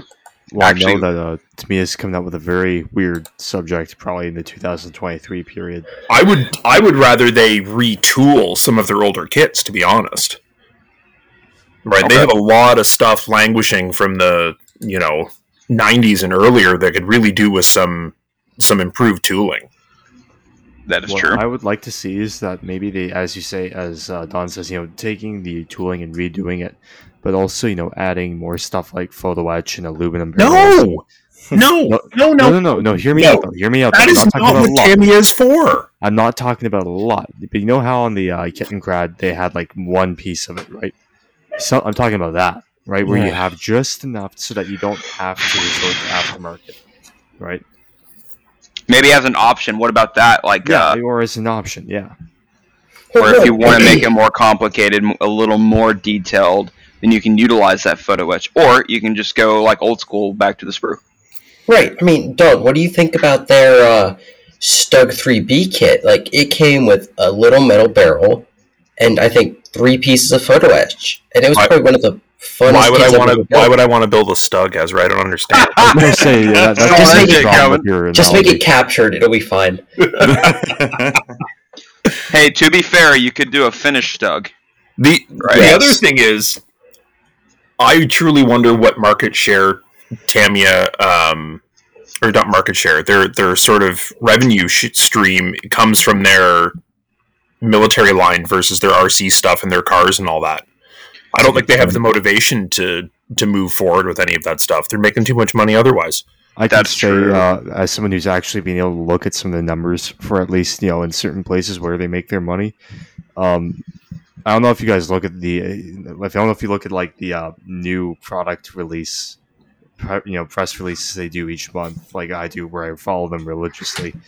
But the overwhelming majority of the new stuff to me is doing. I mean, obviously, like each year they try to pump out like four or five military kits, the majority of it is either car kits or it's RC stuff. RC right? stuff. Yeah. RC is their like that's their bread and butter. let's be clear. Um, Tamiya is first and foremost actually an RC company. You know, we don't really see it because we don't have a lot of their stuff in North America. But believe it or not, in Japan and Europe, that's the main thing that they do. And that's not to say that they don't have like you know their model making is not somehow you know an integral part of that. But they are truly one of the few like major you know how would I put it like general corporations in like the hobby because they do it all. They make paint, they make glue, they make tools, they do RC, they do scale models. Like at the end of the day, I'd say car models for them, at least right now with the current generation, is they're probably more important to uh, Tamiya than uh, military models. That makes sense. Well, I mean, So, like, if you see what they're doing with the cars, they're pushing the boundaries quite a bit. They're doing some really neat stuff with those.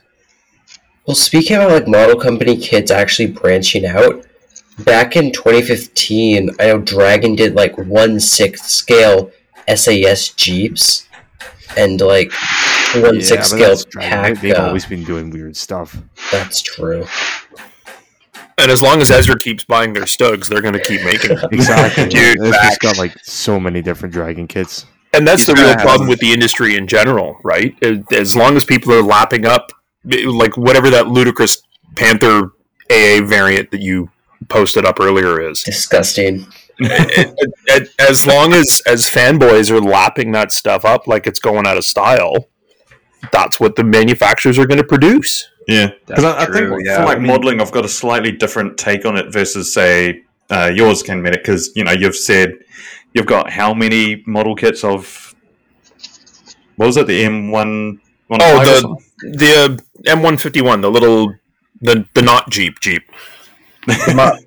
They're not. Yeah, like I've got a I've got a slightly different philosophy. I I focus more. I think from where I'm coming from, I focus more on the subject rather than the model itself.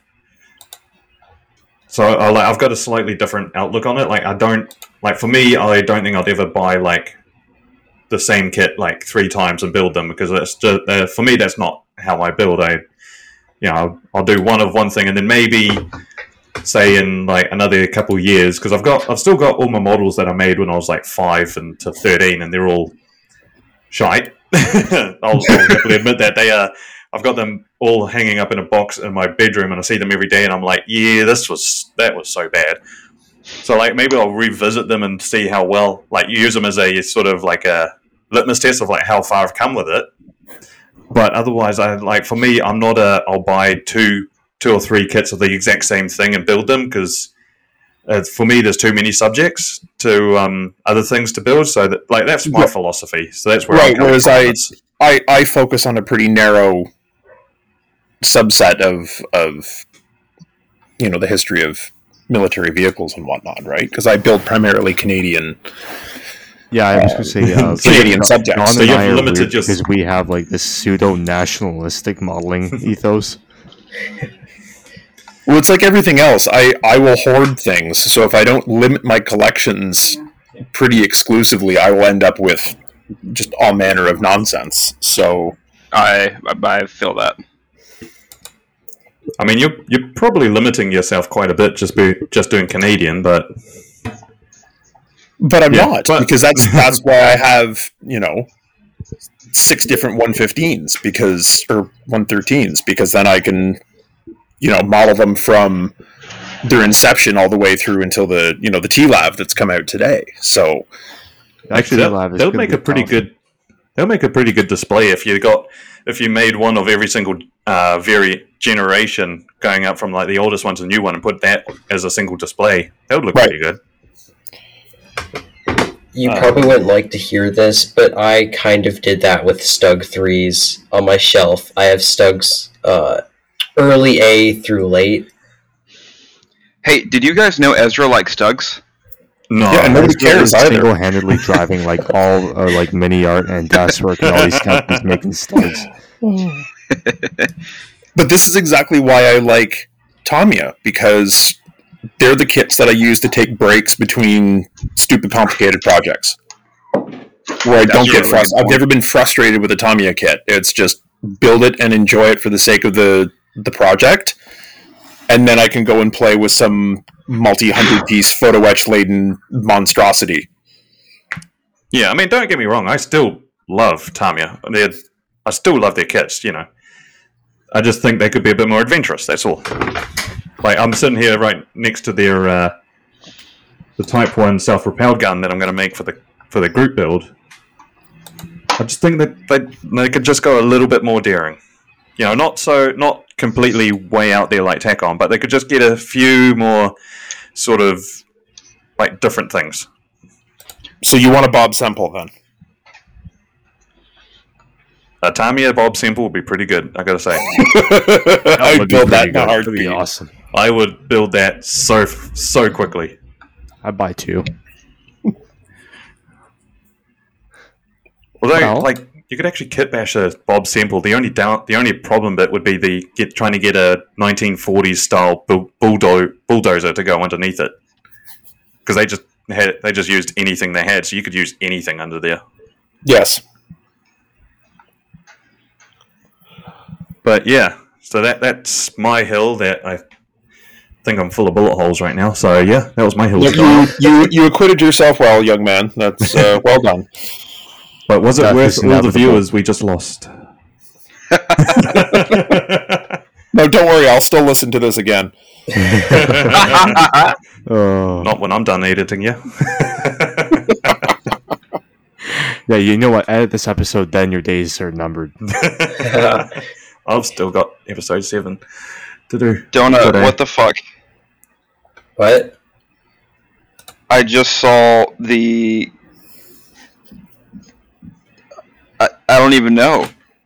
It's in the the podcast playing. Is that Oh! Wikipedia the doesn't gray- always have the best uh, scale when it comes to their drawings. Yeah. is that like a, a it's a greyhound with a, a wannabe like KV two turret with a fifty? Oh, I have seen this monstrosity before. What is it? It is it. It is. Oh God! It was some South American cobbled together. Crap! I can't remember now. Ezra, where did you find that? uh, It's Tank like Tank Encyclopedia. Encyclopedia. Tank Encyclopedia. That is horrible. Where, where else am I supposed to find pictures like this? The dark web. Yes. Yes. Uh, That's actually exactly where you find stuff like that. Oh, Well, should we talk about what we've been working on this week? Yes, by all please. means. Absolutely. Oh, I'll go first, I suppose. Um, my Sharpie one has finally been brought back from the shelf of Doom. I got a uh, hot wire foam cutter for doing straight edges, and so I've been just been you know playing around with making making a foam base for that. I got some foliage, uh, some spring light green foliage from AK. I got sea foam from Noch, and I've just been sort of working on making my first you know actual try hard tree. Um, I'm getting a little bit excited about it. It's going to be pretty cool. I'm thinking that the diorama I'm going to make will have quite a few trees, though, so it's going to be like a long work in progress. How long do you think? Hmm? How long do you think it'll take you? Um, it depends. Um, eh, I'm going to be working for a couple weeks on this diorama, diorama probably, which is a big change because normally I do the whole thing start to finish in a day. That's Jesus. fair. I'm excited to see you work on it, dude. Your first uh, long-winded diorama that obviously you're really taking your time with. That's I'm excited to see this. Yeah, it's just the water. I'm not sure how to tackle the creek yet, but we'll figure Das it clay. out. Yeah, that's what I'm working on. Very nice. All right. So per usual, I have two slides because I can. Uh, top left, I got the U.S. artillery crew in the mail. I don't know if I posted that last week or not, but that'll be for the the group build since uh, the gummy bears that Atlantis wants to unfortunately provide just do not fit. Um, next picture to the right, that is uh, chipboard. I'm going to be making custom side skirts for my T72 for the Ukraine diorama. To the right is, well, what the diorama looked like. I just sent a photo into our podcast planning on Discord to see what the diorama looks like now. Basically, I just added mud, uh, two layers of it with a little bit of grass. And then the bottom row, uh, left and center is the T72 current. I'll be getting some ERA bricks here soon, and I added some custom smoke grenade launchers that you'll see in the next slide. And then the house on the right uh, looks like absolute ass right now, but uh, that is just basic uh, wood stain on the tiles and the little bit of wood that's stained. All those open spots are where glue seep through. Uh, I'm using that resin glue for this, so it, the uh, the wood stain does not seep well with it, which actually works out in my book because it's an old Eastern European house. It has wear and tear, and I mean, once once it's done, those glue spots will be uh, the exposed, more exposed, damaged wear and tear areas. Huh. What did you think of that house, Greg? Uh, I'll be honest with you. It's coming from Wish, I was very impressed. Um, it had a couple pieces that I messed up, just because I started. I was super excited and I was working on it during the last podcast, and I glued half of it backwards. so uh, I had to go through with my exacto knife for like 30 minutes and like very gently uh, unfuck myself, and I ended up fucking up some of the the in, in, inside the house. Uh, I'll see on a picture later. There's like this uh, tiling or, or uh, roofing, and it's super very fine balsa wood that's very easy to snap. So if it wasn't for that, uh, me messing up, I would give this house like an eight out of ten. That was great. Cool. Yeah, very cool. Yeah, it's looking great. Thank you very much. The next one. So this is focusing mainly on the power lines. So the top left was the other day I used some balsa wood, chipwood or chipboard, some sprues, and um, I guess it's technically a balsa or some type of cylinder wood and I'm making Eastern European power lines. And the bottom left is my inspiration. That's actually somewhere in Ukraine. Don't know where. It's some little fuck off village. Um, so I'm going for that. And the bottom row there is just kind of the progress so far. It's I haven't actually painted it. It's just primed in black. And then the top is my current uh, used smoke grenade launchers for the T72. Nice. Cool. You know that you're gonna have some 11 year old judge telling you that they're like 0.002 millimeters off. Yeah, well, you know what? Yeah. I'm not going to say what I was going to say. That's okay. I'm building it for the for the funds. I mean, Did a good look job on those power poles, man. Thank you. I appreciate that. Yeah, those aren't the easiest to do, anyways. Mm-mm. No, they are not. I was I sat here for almost an hour just debating how I would go about making the uh, the power lines, um, or the pole itself, and it's just I wanted to find because if you look closely, you can kind of see the rivets inside where the wire is ran through. Obviously, sprues don't have that, and I was not going to risk slicing my finger open again trying to make those rivets inside of a sprue. So uh, I went with the little metal wiring you see there on the top left photo. It's uh, super bendable. Bendable is that a word? You can bend it really easy. Um, Ductile is the fancy word. Yes, we'll, we'll go with that. Thank you, Don. uh, but yeah, I'm looking forward to actually getting that thing put up.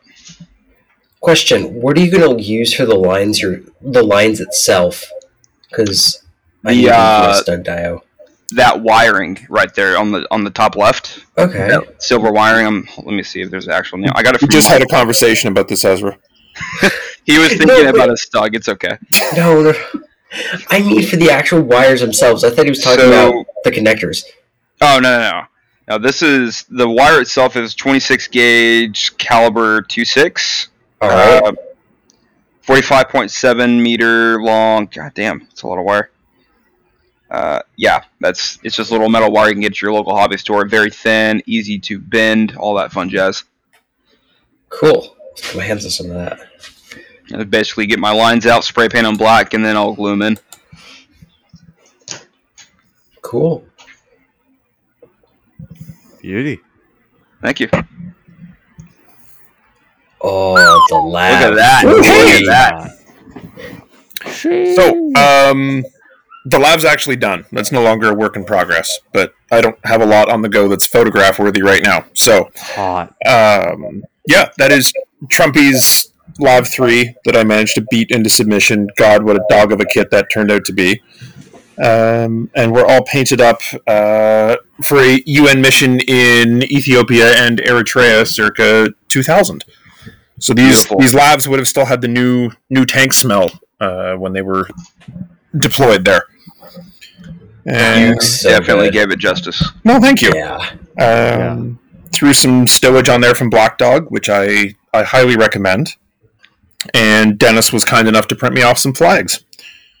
My pleasure, always. So, well done there. Uh, next door, we have what might be the most ridiculous project I've ever undertaken. It's a trailer, and it's the trailer that comes with the uh, the Tamiya M151. Um, I think it's supposed to be an M101 trailer. Um, and I was rifling through my spares bin one day and realized that the box that this was sitting in was taking up more room than if I just built the trailer. So I built it, and then I painted it, and then I filled it with some stuff, and I haven't gotten around to painting the stuff that it's filled with yet. Nice. What are you using for that tarp there?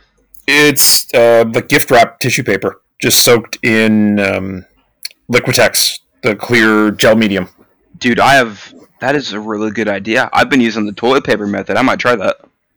So this stuff doesn't tear quite as easily, but at the same time, it doesn't soak up glue quite as well. So it's harder to mold uh, oh, okay. the surfaces sometimes. And then you'll throw too much glue on it, and it ends up dissolving. Um, this is the first time I've used the Liquitex instead of just dilute PVA, and it's much more forgiving to work with. So I'm Okay. this might be my go-to from now on because rather than soaking in and dissolving the tissue, it just kind of coats the top, but you still get the same um, flexibility and moldability that you would with uh, the dilute PVA. Very nice. Um, and the, the markings and stuff on there aren't based in reality; they're just stuff I had sitting in my scrap bin. I will say, uh, normally stuff like trailers, they're always an afterthought to a build. But to to see someone just you know actually build that up as the build itself, that's really nice to see. It's uh, refreshing to see someone take on a subject that's you know so ignored. Yeah, Honestly. it was it was completely spur of the moment, but um, I'm actually I'm really digging it. This is I've had more fun. I wish my pictures turned out a little better, but I've I've had more fun with this than I have with some other builds in a long time. Yeah, Huh. is that Black Dog Storage you have? Oh God, uh, probably. I'm trying to think of where half of that stuff came from. Some of it was from the stowage from the LAV, and some of it is just stuff that I had sitting in there. I think it is all probably Black Dog, though. Yeah, Okay. Wow, looks great. and those jerry cans are from God knows where. Yeah, it looks amazing, man. Thank you. Probably Yeah. Tamiya. And then uh, I think there was slide number two. Uh, oh my god, it's German armor. Uh, Oh, but in, my God. def- Wehraboo, wehraboo. in my defense, this isn't mine, so I actually didn't build this. That's my oldest boy who's been building this. Officer, it isn't mine. I swear, officer, Boy these are not my pants. Uh, so this is this is Boy Senior's first glue together uh, model project. So it's the Tamiya 148 um, Jagdtiger. Good for him. And good God, this is a fantastic kit. I, I cannot praise these 148 Tamiya kits enough. Um, and bless his heart, he has built this entire thing um, virtually by himself. And I'm very, very proud. So this is my proud papa moment. Dude, that is great. Cool. Gosh, start him young. Good for you. man. How uh, how old's your boy? Um, eight. Dude, that is great. That is, that is really awesome. good for an eight-year-old. Oh my yeah. god. And uh, I've taught him well. So those the tracks and running gear are all glued up as one separate unit, so we can pull those off when it comes time to paint. Smart. Uh, Jeez, like in like five months, he's gonna be better than me. Oh, he's going to be better than me anyway. Um, but we did not delve into uh, steel texture or weld beads on this build. So Hey, better to uh, add on as you go, right? exactly right, baby steps. Future Absolutely. member of the micro. And then uh, last but not least is the one thing that's actually on the go on my bench right now that's kind of photograph worthy. And it's Tamiya's new mold M8 Greyhound, which is a fantastic kit, uh, but that I am massacring and turning it into a uh, hopefully reasonably accurate representation of General Rockingham's M8 command car that he used during the Korean War. So as you can see, there's there's a key portion of the Greyhound that's missing. It has no gun. So I had to fart around blanking off the turret, and I'm currently struggling with uh, weld beads where the openings for the guns should have been. Nice. Dude, I'm looking forward to seeing this finished. Me too. No. Oh, oh, I bet. color schemes again. Don, that's what I was making you those Commonwealth decals for, right? Yes, Ah, there you go. Yes. This is this is what you made the uh, the first batch up for. And that's what it. kind of That's I uh, got. color schemes again? Color schemes Yeah, color for the for the Greyhound. yes. It's USOD Okay. because all, all the vehicles that we used in Korea were sourced from American stocks. So Sure. they're just, they're just standard US olive drab. Huh. Ah, Ooh, yes. Look at that. Ooh, My tingly. Club Sho't Kal Dalet is starting to get a base. Just I a really it. simple piece of wood with some uh, DAS put over it, with that uh, track mark track mark stamped in, dirt from the desert outside, and just shot with a heavy coat of primer. Dude, that I love those antennas, dude. You did a phenomenal job. This Thank whole thing has so much going on. It's great. Yeah, it's gonna have even more going on because there's gonna be uh, unit markings on the back of the turret vessel, uh, empty shell casings everywhere. I see one of them there, yeah, on the on the left picture in the right bottom. Yeah, Oh my god. but there's even gonna be ones from like the 50 cal and the uh, oh, beautiful. 7.62. That's gonna be nice. Are you Yeah. 3D printing those? No, I'm getting them from uh, Master Club or whatever. Nice. They're actual brass. Ooh. Yeah. And looking back, I realized that the shells, the uh, spent shells, are actually the wrong color. So I'm gonna need to take them off, repaint them, and then try to weather them as nicely as they were. They're were. like a, a grayish white, right? Yep. I was going to say they're very shiny looking. I forgot that L7 rounds were 105 are not copper. They're gray. That's okay. You can fix it. Oh yeah. Yeah, for sure, but I was so happy with how they looked. They do look very nice. I even drilled a little uh, hole in the back, though I don't think that's accurate. You know how like a uh, a bullet casing. There's, Oh God, for primer, you mean? yeah, yeah, yeah. Mm, That's not accurate, is it? I don't know actually. Ugh. If anything, dude, like just uh Again, you can have some eleven-year-old tell you that you're wrong. oh True, yeah. True. But yeah, I can't wait to have this thing done and off the bench.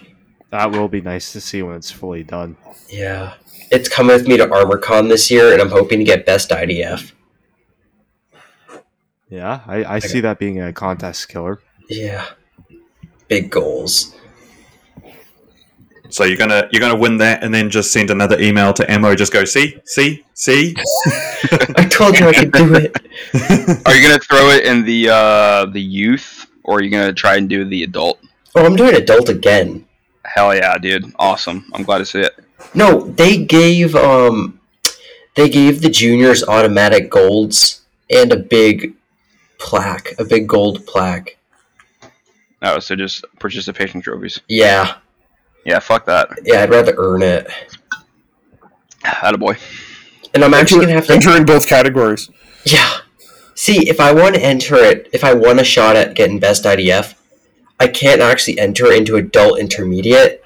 I have to enter into adult advanced. Ooh, Do well, it. You definitely, you definitely rate that uh, that category. Yeah. I mean, there's definitely some nice stuff in there, but I know there's almost no basic construction flaws with this. So I'm gonna get almost full points for construction. Good. Well, now we got to clean up the details for you then. Yeah. Yeah, they know. Oh, Yes. Oh, that's so Uh, cool.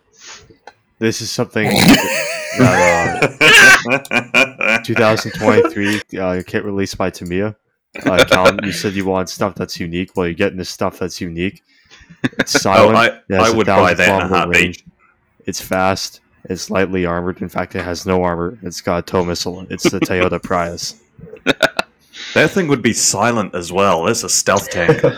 There's a it would stealth have a tank very destroyer. low infrared signature. Like it is quite literally the ideal tank destroyer. Mm. Dennis and I spent like 30 minutes discussing why this would be like the top best like armored or, or not armored, but the top test tank destroyer in in Ukraine. I, I have unironically considered ta- sending a letter to the DoD and saying, "Hey, this is a good idea.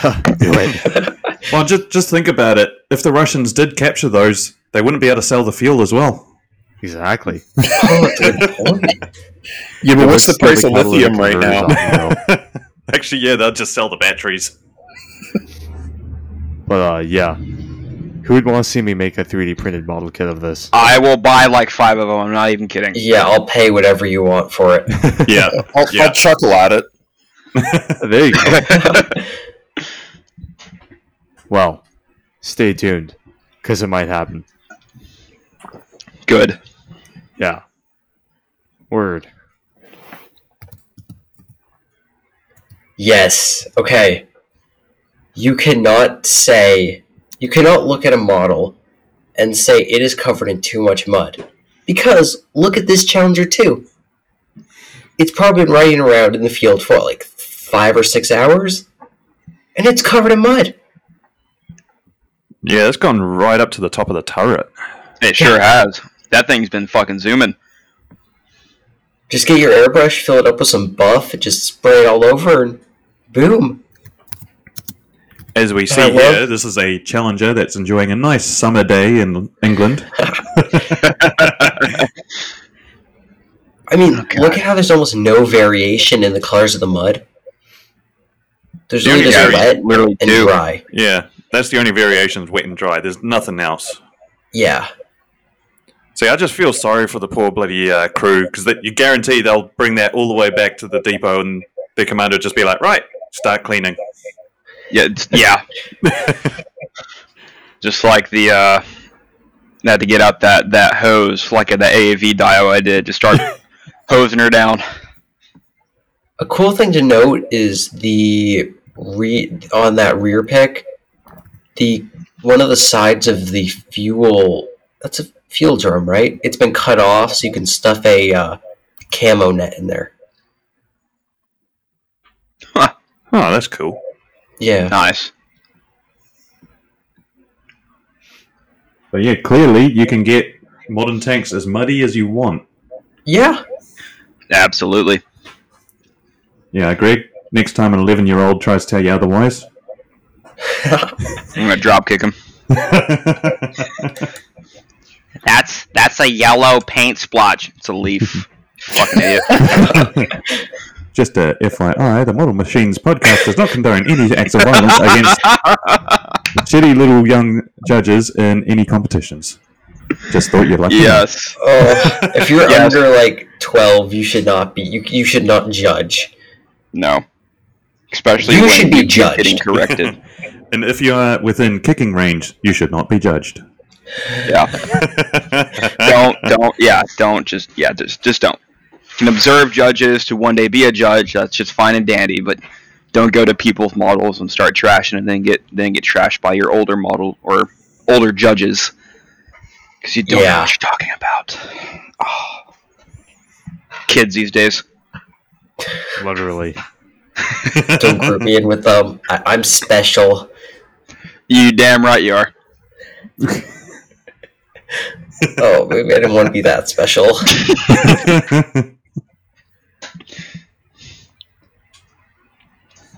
Well, did we do a podcast? We did in fact do a podcast. Is that Hell what we yeah. call this?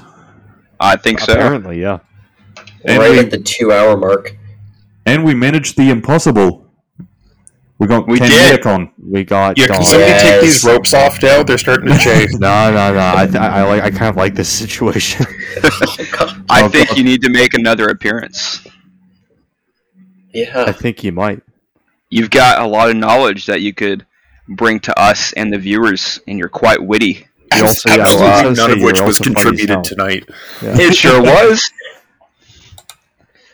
We're gonna Alright. do a whole new uh, popularity contest just from this one episode, and none of us are gonna get votes. It's all gonna be Canmedic. Oh God. Mm. Oh yeah. You, you, Oh, sh- yeah. you should meet after the uh, Hill to Die on. I'm going to have negative votes. that is true. That is Listen, true. I have a face for radio and a voice for print. All right, this is not a sustainable career move.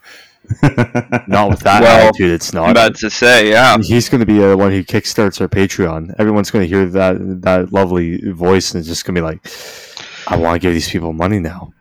They're gonna start just throwing money. Throwing dollar bills. Damn straight.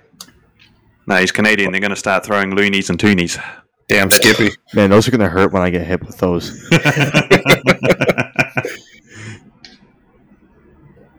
Well, So you're wait. So you're pretty much saying we're all strippers because we're gonna get money thrown at us. tank strippers.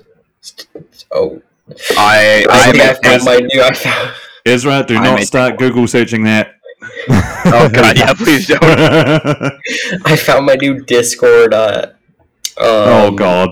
No, Fucking, no, uh, What have we no, done? Notification No, status. No, man. And on that note, Well, if Yeah. you've uh, listened up to this point, I'd like to uh, personally thank all of you, who, all of our listeners out there. It's uh, people like you who make us want to keep doing this. Just kidding. It's not we like talking about tanks, but yeah, the, the, the thought It's our excuse. It's Yeah. I don't, I don't want to keep doing this. We've Oh, had well, you don't have a choice. You don't have a choice. Yeah. I'd like to uh, thank Don so much for coming on the podcast. Yeah, for sure. Funny guy, sure. smart guy, talented beyond all belief. Yeah, so until next time. yeah. Toodles. See you next week. See Bye, ya. everyone. Adios, fellas.